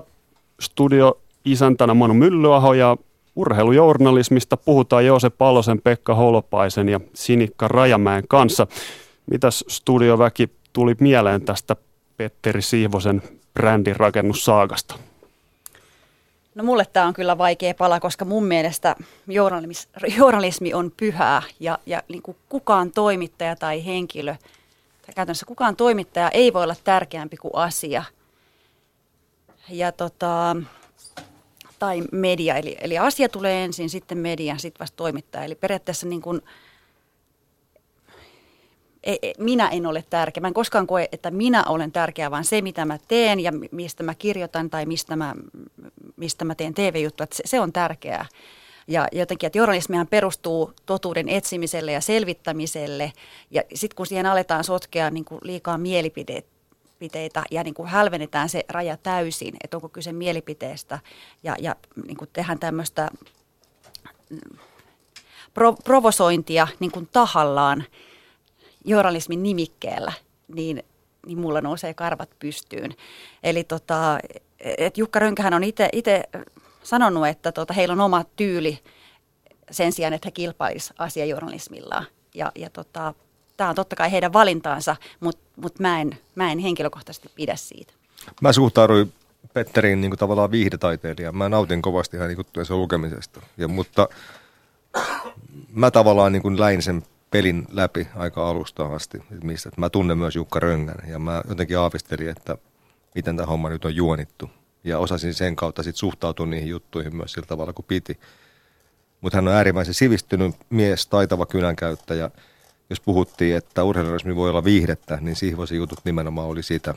Että mä en sitten tämmöisillä sinikka keskittyä näihin eettisiin pohdintoihin. Mä en nyt niihin sit niin. Mutta mut just niinku se, että mikä, mikä on, onko lukijan vastuu sitten niinku olla tämä tällainen, että hänellä täytyy olla se medialukutaito, että hänen pitää tehdä, niinku, hän pitää olla tarpeeksi sivistynyt nähdäkseen sen pelin läpi. No ehkä heitä enemmän kiinnosti saada niitä lukijoita ja sitten ehkä vähemmän kiinnosti sitten tämä eettinen pohdiskelu se asian takana. Mun, mun on vaikea ottaa kantaa siihen. Näin paljon niin, mä en ole asiasta niin, Tai siis jotenkin vaan tuntuu siltä, että et, et, et helposti niin kuin sitten tällainen toiminta uskotaan, että se on niin kuin laajempaakin kuin vain niin kuin yhden lehden lehden tota. Niin, musta, tässä, musta... tässähän tullaan siihen, siihen niin kuin samaan, samaan tota ongelmaan, mikä esimerkiksi Yhdysvaltain mediassa tällä hetkellä, tällä hetkellä on, että, että fake news, että vale, valeuutiset ja valetoimittajat Mutta kun, ei hän, ei, kun hän ei ollut uutistoimittaja, hän, hän, ei, hän oli tällaisia poleemisia pitkiä kirjoituksia, niin kuin pitkiä kolumneja tavallaan.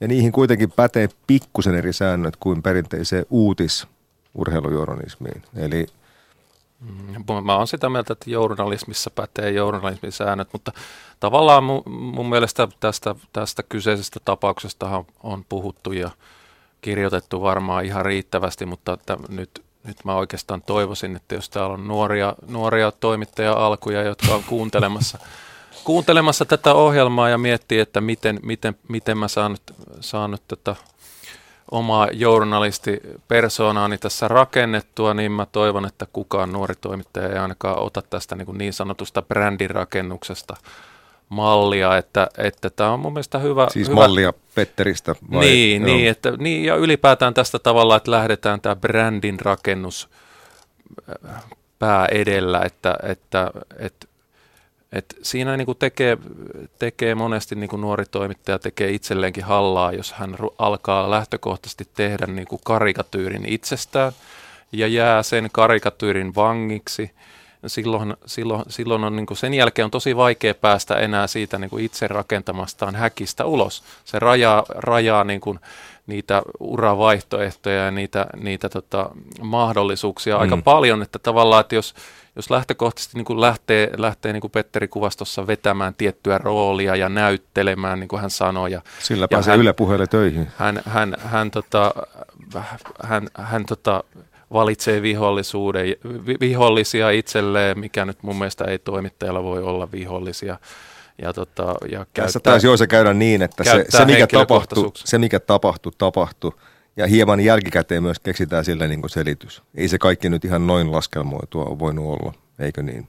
Ja kyllä mä uskon, että se oli hyvin, hyvin laskelma, mutta mua ei tämä itse tapaus nyt tässä kiinnosta, vaan se, että... No mennään brändirakennukseen. Se, että, se, että tavallaan tämä, että, että ihmiset saat, että, että jos nuoret toimittajat alkaa rakentaa brändiä ennen kuin ne on mm. hyviä toimittajia, mm. niin se on mun mielestä se vaarallinen, vaarallinen tie, koska, koska tota, varmasti jos teet hyvää journalismia, niin kyllä sut sitten huomataan. Ja pikkuhiljaa jokainen löytää oman tyylinsä ja oman äänensä, on se sitten TV- tai radioilmaisu tai kirjoittaminen, mm. pikkuhiljaa se alkaa rakentumaan. Se sunkin oma tyyli on varmaan, varmaan muotoutunut ajan mittaan, että et, et, otetaan, otetaan esimerkiksi vaikka yksi kokeneimmasta urheilutoimitteista Ilkka Kulmala keskisuomalaisessa. Hän onko hän brändi, onko hän rakentanut on hän varmasti, brändi? Hän on varmasti hän on, brändi sillä alueella. Hän on paikallinen suuruus, mutta onko hän lähtenyt nuorena kaksikymppisenä toimittajana rakentamaan itseään brändiksi? No ei, ole, ei ole semmoinen ego. Ei, ei, ei, ei, hän ei ole lähtenyt ego edellä no. tähän hommaan ja se on mun mielestä tärkeää kaikille nuorille toimittajille muistaa, että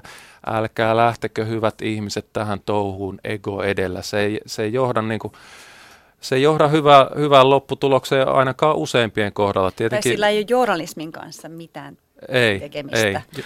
Mä seuraan jo, aika jo. laveasti, mutta tämä on aika marginaalinen ongelma. Eli mm. pari nimeä voisin sanoa, mutta koska olen herrasmies, en sano. Mutta aika laveasti seuraan, niin kyllä tämä on hyvin marginaalinen ongelma. Mä en, mä en tällaisia ego-ongelmia tunnista – niin kuin urheilujournalismissa juurikaan. No mutta onhan siis mediatalot lähtenyt tähän mukaan. Ennen oli, ennen oli hyvä, kun oli toimittajan brändi, nimi. Kyllä, kyllä, mutta brändin, brändinhän voi rakentaa myös muuten kuin ekoilun kautta. Eli Kyllä, kyllä, mutta no. että lähdetään tekemään henkilö, he, että tämä on tietyn toimittajan ennen kaikkea kirjoittama juttu. Ilta-Sanominkin tuli toimittajien kuvat tuli otsikon alle.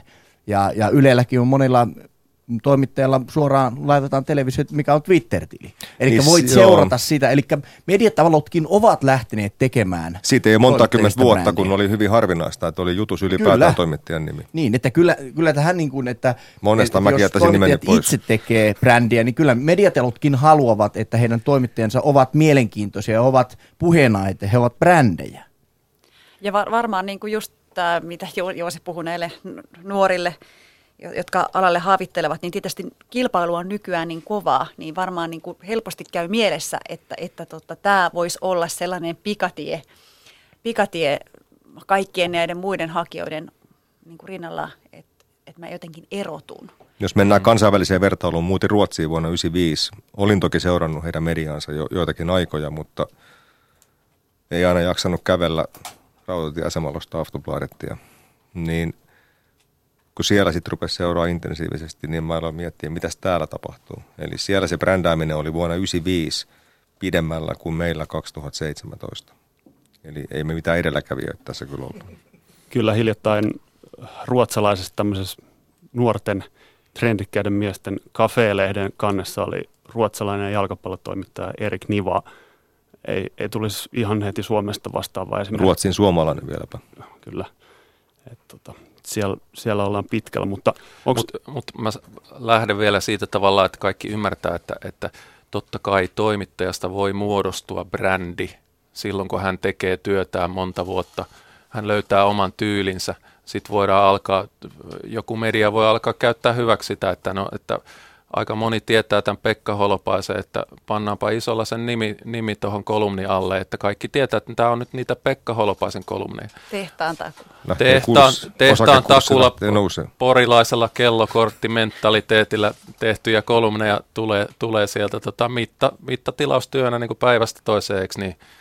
Mutta, tota, mutta se, että, se, että tota, ettei kellekään hämärtyisi, että et, et, et tämä ei niin kuin ei kannata lähteä tällä alalle niin kuin egotrippailun kautta tai, tai eikä kannata lähteä niin, että, että provosointi ja mielipiteet tulee ennen faktoja ja journalismia, että se on kuitenkin, se on kuitenkin tämän alan niin kuin tulevaisuudenkin kannalta mun mielestä ihan ratkaisevaa, että, että ne journalismipelisäännöt opitaan ja niitä kunnioitetaan ja, ja pyritään totuuteen ja myös kunnioitetaan ihmisiä eikä, eikä sorruta semmoisiin tietoisiin mauttomuuksia, henkilökohtaisuuksia. Että, että tämä, on, tämä on mun mielestä kaikille tärkeää, tärkeää oppia.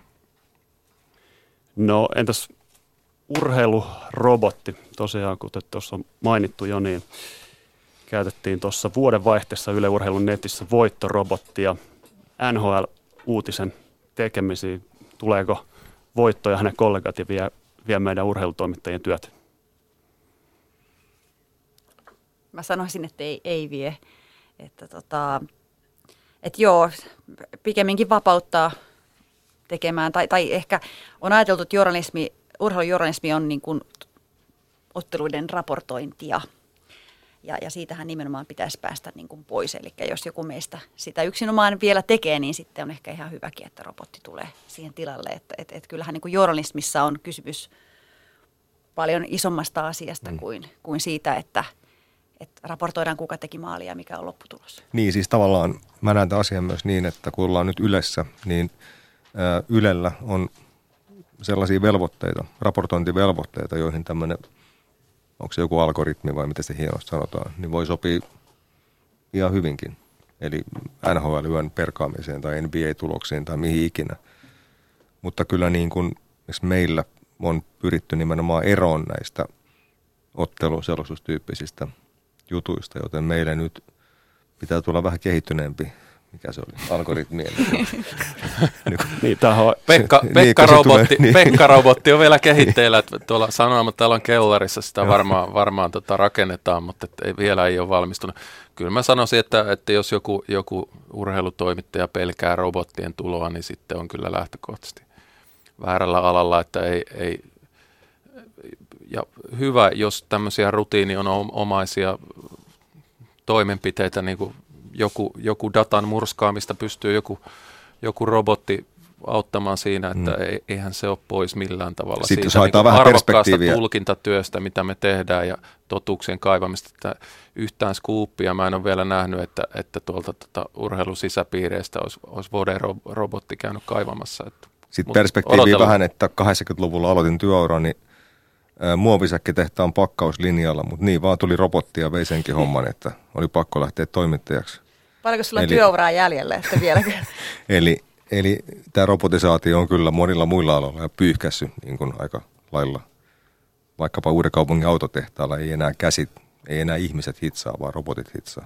Niin se on, robotisaatio on tehostanut monta alaa ja Joo. ehkä parhaassa tapauksessa, jos algoritmit saadaan kohdilleen, niin myös urheilussa tehostaa alaa ja vapauttaa resursseja sitten muuhun käyttöön. Niin, no sitten tietenkin mielenkiintoista on se, että missä vaiheessa ne robotit alkaa myös urheilijan, urheilijoiden työpaikat viedä, että missä vaiheessa siellä kaukalossa pelaa ne robotit. Siinä ei tai tarvitse tai antaa aivot... lausunnot. Niin, no niitä on näkynyt kyllä niitä sellaisia robotteja aika paljon, niin kuin, niin kuin Pekka hyvin tietää ja Sinikka, että niitä, niitä automaattilausuntoja sieltä on joutunut kuunnella. Että, että se on varmaan jonnekin tuonne kurkkuun asennettu se se robotti niitä lausuntoja antamaan. Mutta että Siinä se junnu se tulee sinne.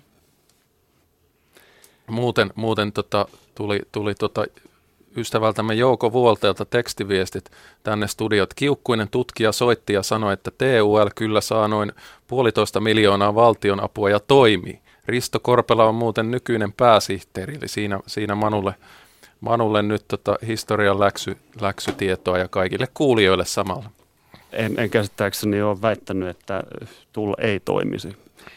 Vanha professorini Kimmo Suomi taitaa olla jopa Työväen urheiluliiton puheenjohtaja tällä hetkellä. Eli, mutta kerrottako tämä nyt kotsojille? No tota, ää, minkälaisia uhkia urheilujournalismille on? Doping, siitä on saatu tämän talven... Sehän on mahdollisuus journalismille. Kyllä, mutta dopingista on saatu tämän talven aikana oikein aika isokin, isokin annos dopingia, on matchfixingia, korruptiota Fifassa YM. No mä näen sen uhan niin, että, että jos tällainen mädännäisyyskehitys, jota muuten tietysti media omalta osaltaan paljastaa, niin jos, jos se tavallaan saa niin kuin ihmiset massoittain täysin kääntämään selkänsä urheiluseuraamiselle, niin se tietenkin on uhka urheilujournalismille. Mä, mä näen se asian konkreettisimmin näin. Tätä mutta, mutta toisaalta siis nämä itse, itse tota, aiheethan ovat urheilujournalisteille hyvin herkullisia. Erittäin. työllistävät Pekkaa ja minuakin tässä niin kuin aika, aika vahvasti. Ja tota, mutta ylipäätään niin kuin uhkiahan, uhkiahan aina voidaan rakennella, mutta mä oikeastaan haluaisin tässä vaiheessa puhua, puhua tota, mahdollisuuksista, että, että tavallaan se, että minkä takia urheilujournalismi on hienoa ja mi, mi, mitä, mitä mahdollisuuksia siinä on, niin, niin se, on, se on oikeastaan semmoinen puheenaihe, josta voitaisiin puhua, mutta onko, heitän nyt pari asiaa tähän, että, että kyllähän niin kuin, tähän on siistiä hommaa sen takia, että, että urheilussahan riittää niin kuin tunnetta ja draamaa ja sankareita ja konnia ja on niitä – dopingkärryjä ja on dramaattisia käänteitä ja on, on omalaatuisia persoonia, että kyllähän urheilupersoonat on lähtökohtaisesti herkullisempia aiheita kuin, kuin jotkut poliitikot vaikka tai, tai virkamiehet, että kyllähän tämä on ihan mahtava ala, koska täällä pääsee tarkkailemaan, tarkkailemaan nostalgia. toimintaa. Nostalgia. Niin, nostalgia toimii urheilussa erittäin hyvin, mutta että kyllähän urheilu journalismi on tosi siistiä siitä, että, että pääsee rakentamaan tarinoita aika herkullisista aiheista ja herkullisista persoonista. Että et kyllä mä niin näen sen isona osana tämän, tämän alan viehätystä. Niin, kyllähän niin kuin journalismissa yleensä, niin, niin varsinkin varmaan urheilujournalismissa, että eihän tätä ilman intohimoa pysty tekemään ja, ja se tietyllä tavalla – varmasti näkyy meidän kaikkien, kaikkien työssäkin. Joku voi tietysti san, sanoa, että et, et ei saisi, saisi näkyä, mutta se on tietysti eri tavalla, että miten, miten sen niin kuin antaa näkyä. Ei tietenkään fanituksena, mutta silleen, että pystyy, kun siellä tunnetta on, niin sen antaa myös näkyä kirjoituksissa tai, tai niissä audioissa, mitä välitetään, että et, ei, ei varmaan niin kuin työ, työt ei lopu, eikä, eikä, tota, eikä se intohimo. Sitten tietysti mukavaa on se, että aina niin kuin urheilussa on aina se uusi mahdollisuus. Se on urheilun niin kuin hieno piirre. Eli se tulee aina niin kauan kuin se ura kestää, tietysti. Mm. Jatkoajan päätoimittaja Antti Wenström huomauttaa tähän väliin Twitterissä, että, että kommentti vielä joku meistä tekee tulosjuttuja, niin on, on väärin, että Wenströmin mukaan aika hiton moni urheilusta kirjoittava tekee yhä edelleen tulosjuttuja ja tai kaupallisen kärjen juttuja. Kyllä, kyllä. Mä siis tarkoitin, että meillä nimenomaan ollaan niistä pyritty eroon. Ja muuten Wenströmin edustama ää, media jatkoaika, niin tunnustus heille, että he toimii hyvin eettisin pelisäännön ja sieltä on tullut erittäin suuri määrä hyvin taitavia urheilutoimittajia niin kuin tänne kaupallisen median palvelukseen ja varmaan myös Yleen, en tarkkaan tiedä. No yksi asia, mikä journalismissa ylipäätään tänä päivänä puhuttaa paljon on ää, klikin kalastelu ja tämmöiset klikkejä kiertävät sosiaalisen median sivustotkin on noussut aika suureen suosioon, niin tota, mitäs, mitäs mieltä te olette klikkijournalismista urheilussa? Tota niin, sellainen vastakysymys, että pitäisikö jutut otsikoida niin, että niitä lukee mahdollisimman pieni määrä ihmisiä vai mahdollisimman suuri määrä ihmisiä?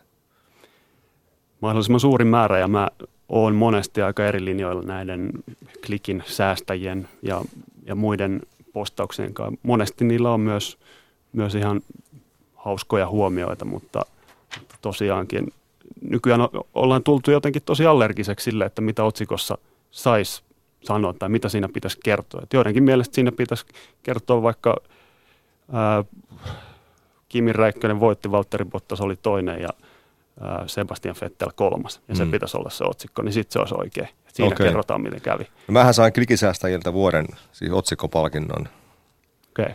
joka liittyy uimari Emilia Pikkaraiseen, joka nykyään on Emilia Bottas, mutta ei siitä se enempää varmaan. Ei ole vielä tullut se palkinto, varmaan postis noutamatta. Mikä otsikko oli? Se oli jotain sellaista, että... Ei ui enää. Ei ui enää, joo. Siis pikkaran ei, ei ui enää tai jotain tällaista. Joo. Se varmaan löytyy Twitteristä. Syy oli se, että hän on nykyään Bottas. joo.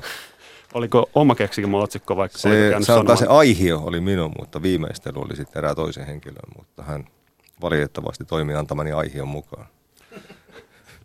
Tota, sanoisin, sanoisin otsikoista sen, että, että tärkeätähän on niin kuin kaikessa journalismissa, että se, otsikko, että se juttu lunastaa sen otsikon lupauksen. Ja otsikon täytyy olla totta.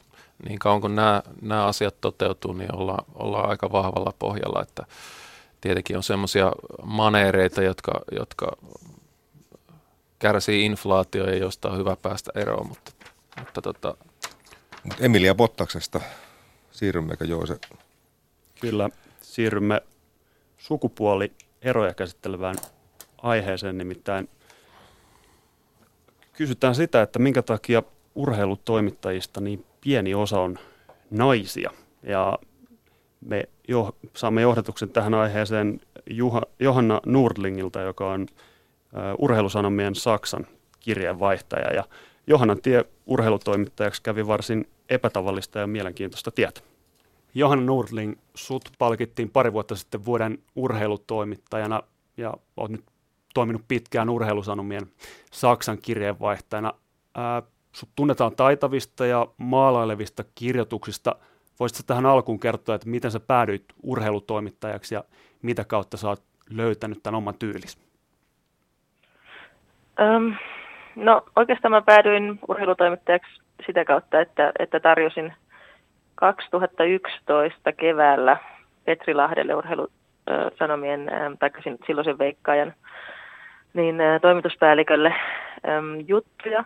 Ja tota noin, niin sitten Petri ei sillä hetkellä tarvinnut juttuja, mutta, mutta tota noin, niin sanoi sitten, että, että jos sä kertaa oot siellä Saksassa, niin kyllä me periaatteessa tarvittaisiin joku, joka kirjoittaa Saksasta jalkapallosta lähinnä. Ja, ja tota, sitten me tavattiin kesällä sitten Helsingissä ja juteltiin ja, ja sitten siitä se sitten niin kuin alkoi, että, että tota, aloin sitten kirjoittaa urheilusanomille juttuja ja yleisesti ottaen, mullahan on taustalla äm, kirjallisuuden opinnot, eli mä oon opiskellut kirjallisuutta yliopistossa, on filosofian maisteri ja, ja tota, äm, aina harrastanut jalkapalloa ihan pikkulapsesta asti ja sikäli se on niin kuin se omin laji. Että tavallaan tässä työssä sitten mä pystyn nämä molemmat mun intohimot yhdistämään, eli kirjoittamisen ja jalkapallon. Mm. No urheilutoimittajien maailmahan on hyvin miehinen. Ihan valtaosa toimittajista on, on miehiä. Ö, onko se näkynyt sun työssä millään lailla, että sä, sun sukupuoli edustaa vähemmistöä tässä ammatissa? En, en ole ainakaan, niin kuin, tai sanotaan niin, että en, mä, en ole suoranaisesti kokenut mitään tilannetta, missä olisi tullut sellainen fiilis, että koska mä oon nainen, niin mulla tästä on jotain haittaa. Tai, että sellaista tilannetta ei, mutta kun, mistä sen loppujen lopuksi tietää, voihan olla, että, että tota noin, niin joku olisi sanonut jossain haastattelussa miehelle eri, kertonut eri asioita tai eri sanoin tai jotain, sitä ei tietenkään voi tietää. Ja tota, totta kai se on totta, että ja Saksa on vielä ehkä konservatiivisempi maa kuin Suomi monessa asiassa, ja kyllä siellä just niin kuin liikkuu niissä lehdistöhuoneissa, stadioneilla, niin, niin kyllä, kyllä siellä muitakin naisia on, mutta ehkä meitä on joku ehkä 10 prosenttia korkeintaan siitä, siitä väestä siellä, että onhan se niin kuin sillä tavalla vähemmän. Mutta kyllä mä uskon, että niin kuin semmoisessa päivitty, vaikka just jos ajatellaan haastattelutilanteita, niin en mä ole koskaan kokenut, että se, niin kuin, että se haastateltava ei haluaisi sillä tavalla tai jotenkin osaisi ehkä naiselle kertoa jotain asioita. Tai sillä tavalla. Mä luulen, että se urheilija se tekee isomman vaikutuksen, jos se huomaa, että toi toimittaja on, on niin hyvin valmistautunut. Se tietää tästä laista, se tietää urheilijan henkilöhistoriasta, se tietää seuran tilanteesta, historiasta ja niin edelleen, että se jos, jos urheilija huomaa, että toimittaja on hyvin valmistautunut siihen tilanteeseen, siihen haastatteluun, niin mä luulen, että silloin käytännössä joka urheilija sitten kanssa sanoo enemmän ja, ja tota noin, niin ottaa niin kuin tavallaan se haastattelutilanteen enemmän tosissaan kuin se taas sellaisen toimittajan kanssa, joka ei ole niin hyvin valmistautunut. Et sikäli mä uskon, että se sukupuoli, ei se, en mä usko, että se paljon vaikuttaa sitten loppujen lopuksi. Naisten urheiluhan on lähtenyt useiden vuosikymmenten takamatkalta, jos verrataan niin kuin miesten urheiluun, sitä on vastustettu kiihkeästi 1900-luvun alkuvuosina ja vasta niin kuin oikeastaan 50 vuotta sitten niin kuin pikkuhiljaa naiset on päästetty kunnolla sinne kentille ja no, takamatkaa on vieläkin paljon, mutta urheilu niin kuin liikkuu enemmän kohti tasa-arvoa, mutta uh, urheilujohtamisessa ja sitten taas toisaalta niin kuin urheilutoimittajuudessa tämä naisten nousu ei vielä näy kunnolla. Onko sinulla mitään ajatuksia tai omia kokemuksia, että mitä sä arvelet, että miksi naisurheilutoimittajia on edelleen niin vähän? No tietysti tällaiset asiat muuttuvat aika hitaasti. Tietyt perinteet sen yliopistossahan aina niin kuin kirjallisuuteen hakee enemmän naisopiskelijoita ja sitten taas johonkin matematiikkaan enemmän miesopiskelijoita ja ehkä samalla lailla journalismissa sitten ne miehet helpommin vähän ehkä tuupataankin enemmän sinne urheilun suuntaan. En tiedä, mutta tietysti yksi juttu on se, että, että tota, ihminen kirjoittaa siitä, mistä tykkää ja mistä tietää, että, että sitten jos nainen ei ole koskaan harrastanut itse urheilua jotain lajia, niin on aika vaikea löytää sitä intohimoa sitten sitä kohtaan, että kirjoittaisi tai tekisi radiojuttuja tai televisiojuttuja juuri siitä lajista, että tai ylipäätään urheilusta, että kyllähän se aina tavallaan se oma pohja pitää olla se oma kiinnostus ja se oma tietynlainen intohimo sitä, on, on kyse sitten urheilusta tai tai kulttuurista tai mistä vaan, mutta niin en tiedä, ehkä sitten loppujen lopuksi niitä naisia, joita kiinnostaa sekä urheilu ja kirjoittaminen, ehkä niitä ei sitten ole tällä hetkellä niin paljon, en tiedä. Ylepuheen urheiluiltaa. Näin sanoi urheilusanomien Saksan kirjeenvaihtana vaihtaja Johanna Nordling täällä Yle Puheen studiossa urheiluillan urheilujournalismi aihetta vielä rapeat 10 minuuttia jäljellä ja studiovieraina Joose Palonen, Pekka Holpainen ja Sinikka Rajamäki. Mitäs ajatuksia Sinikka voi varmaan tästä ottaa ensimmäisenä kiinni? Niin, tämä on, tähän yleensä aina, aina törmää siis että miksi, miksi naisia ei ole alalla tai mikä on, mikä on oma lajisi. En, en ole laskenut montako kymmentä kertaa minulta on kysytty sitä, että mikä on oma laisi, koska eihän ole mitään muuta syytä, miksi miksi urheilutoimittajaksi olisin halunnut, mutta tota, nimenomaan halunnut, en ajautunut enkä päätynyt. Ää, niin, niin täytyy kyllä sanoa, että mä, mulla ei ole kilpaurheilutaustaa, vaan mä olen aidosti kiinnostunut urheilusta. Mä oon vieläkin enemmän kiinnostunut kuin niistä tuloksista, niin niistä ihmisistä sen takana ja kaikki, mitkä vaikuttaa siihen tulokseen ennen sitä, kun se, kun se tapahtuu. Et mun mielestä niin kuin semmoinen ajatusmaailma, että, että täällä pitäisi olla nyt yhtä paljon naisia kuin miehiä, niin eihän sillä ole niin kuin merkitystä. Et, et enemmän mun mielestä merkitystä on sillä, että riippumatta, tai siis että et, et on, on nainen tai mies, niin pätevyys on ainut se, mikä, mikä niin kuin vaikuttaa. Ja, ja sillä tavalla ainakin itse silloin, kun, kun mut valittiin urheilun esimieheksi alle kolmekymppisenä ja, ja olin seuraajana henkilölle, joka ehkä edusti sitten tätä aika paljon erilaista koulukuntaa, hyvin tämmöistä vanhan liiton koulukuntaa, niin olihan se Etelä-Pohjanmaalla varmaan ihan hirveä shokki. Et nyt, vapaamielisessä lehdessä oli helppo aloittaa. Niin, niin nyt, nyt, nyt sinne joku niin kuin tytön heitukka tulee ja, ja tota, mulle henkilökohtaisesti kukaan ei koskaan sanonut sitä, mutta mä, mä, mä kuulin paljon huhuja ja myös, että et, et, ketkä kaikki niin sitä mattoa mun jalkojen alta yrittää vetää. Suojeluskunnasta tehtiin adressia kuulemma jo. jo joo, jotain hy, hyvin pitkät listat. niin, niin tota, mun oma ajatusmaailma oli sille, että tämä puhe ei lopu ennen kuin mä itse todistan, tai siis niin tekemällä vain sitä työtä, minkä mä tiedän, että mä osaan, niin sitten jonkun ajan kuluttua tämä puhe hälvenee. Et, et, et se johtui siitä, että mä, mä olen nainen, mutta mut se, se ei niin kuin mun et se on kuitenkin, että minä en ole tärkeä, vaan se mitä mä teen on tärkeää ja, ja, ja sitten kun he huomaa, että tämä kyllä kelpaa heille, niin... Mutta hassua tässä oli se, että sulla oli miespuolisia alaisia, mutta niiden kanssa ei ollut mikään ongelma. Ei, se jopa niin kuin siis periaatteessa päin siinä... Päinvastoin. Joo, päinvastoin. Ihan hakuvaiheessakin, kun keskustelin yhden tulevan alaiseni kanssa, jo, mä olin ihan varma, että hänet valitaan ja hän oli ihan varma, että minut valitaan ja sitten niin kuin se ei todellakaan ollut mikään ongelma. Ja, ja tietysti tässähän voisi voinut kuvitella, että se on vielä enemmän ongelma, koska mä tulin myös urheilutoimituksen ulkopuolelta. Eli, eli siihen asti mä, mä työskentelin täysin muilla osastoilla, eli mulla ei ollut urheilusta kokemusta, mutta, mutta mä aika paljon olin siellä heidän, heidän jeesinään sitten niin kuin muilta työltä ehdin, niin kai mä olin sit sillä tavalla lunastanut sit heidän luottamuksensa.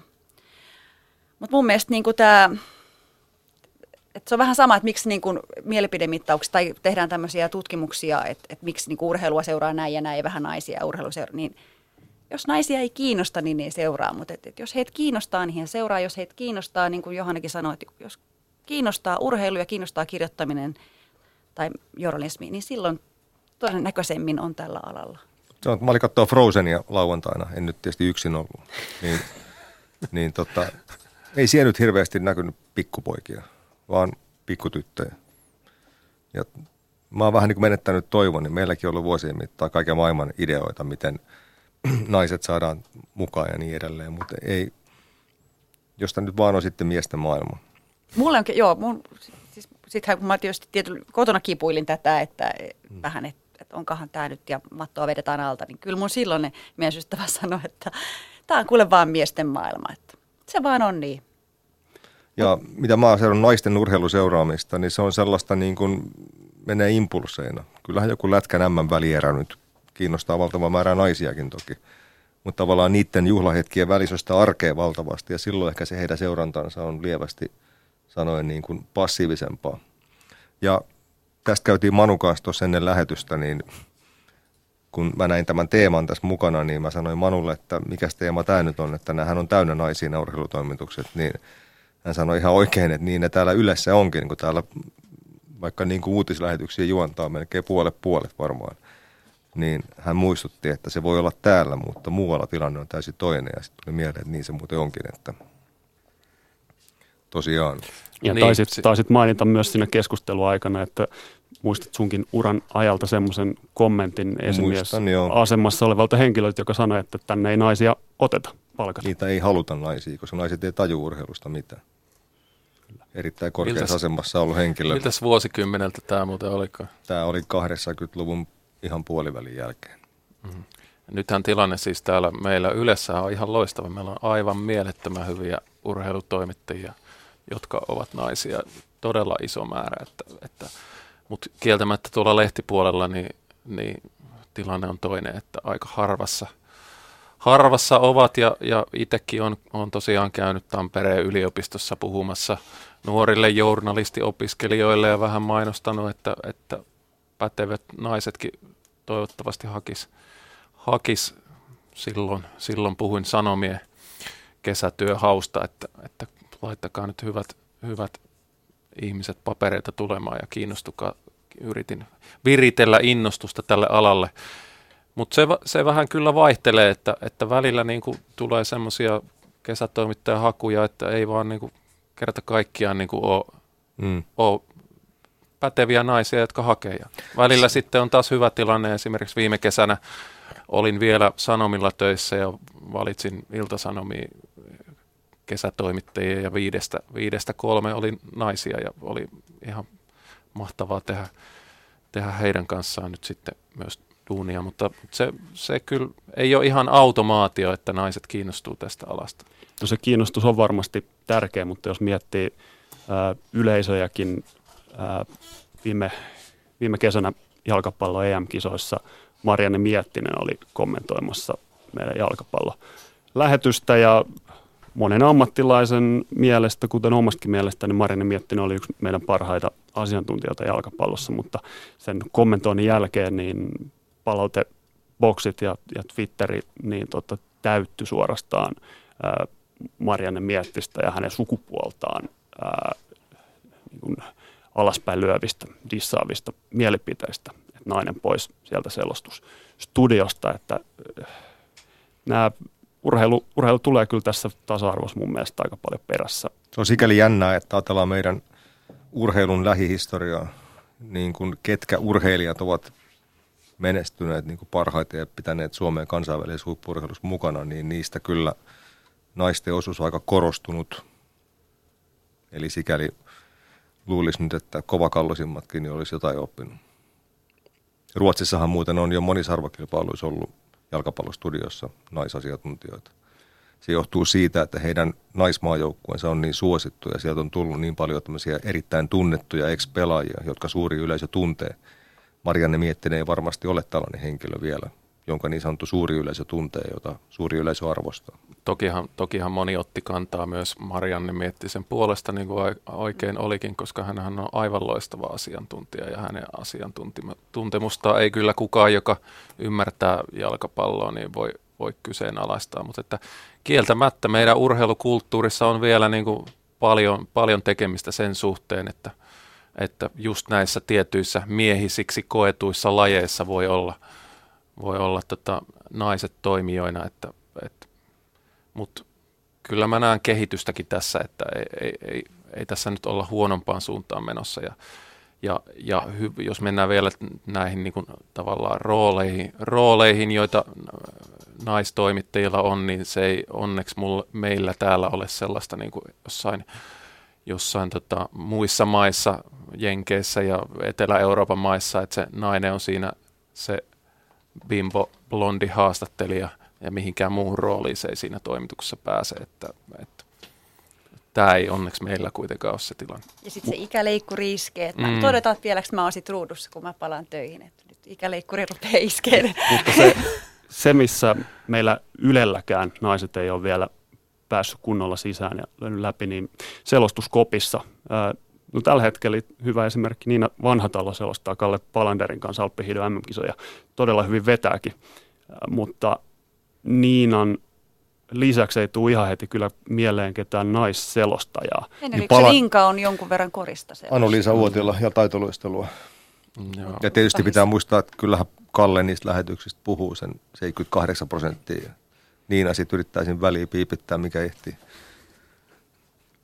Kyllä, mutta sel- selostajathan saa todella paljon palautetta sekä henkilökohtaisesti että, että eri sosiaalisen median ja palauteboksien kautta, että se, se on varmasti tosi haastava pesti naiselle, jota ei ehkä suuri yleisö vielä tai moni ei ole valmis ottamaan vastaan varsinkaan jossain miehisiksi mielletyissä lajeissa. Niin ky- kyllä se varmaan olisi niin kuin suurin shokki tässä kansakunnassa, jos niin kuin MM-lätkäfinaalin selostaisi nainen valitettavasti mun mielestä se on niin kuin käsittämätöntä, mutta näin uskoisin. Mutta siis niin kuin, jos yleisesti ajattelee tätä niin kuin omaa roolia, niin mä, mä en ole vuosikausiin niin kuin miettinyt sitä, että, että niin kuin mikä, että mä, mä nyt olisin jossain miehisellä alalla, vaikka mut on siitä, siitä palkittukin iästään ja sukupuolestaan huolimatta miesvaltaisella alalla menestynyt, miten se olikaan, mutta joka tapauksessa, että, että, että eihän tämä ole niin kuin mikään asia, ainakaan täällä arjessa henkilökohtaisesti. No, meillä on pari minuuttia vielä aikaa, niin otetaan tähän loppuun kokeneiden tekijöiden vinkit naisille ja tietysti miehillekin, jotka haluaisi urheilujournalistiksi.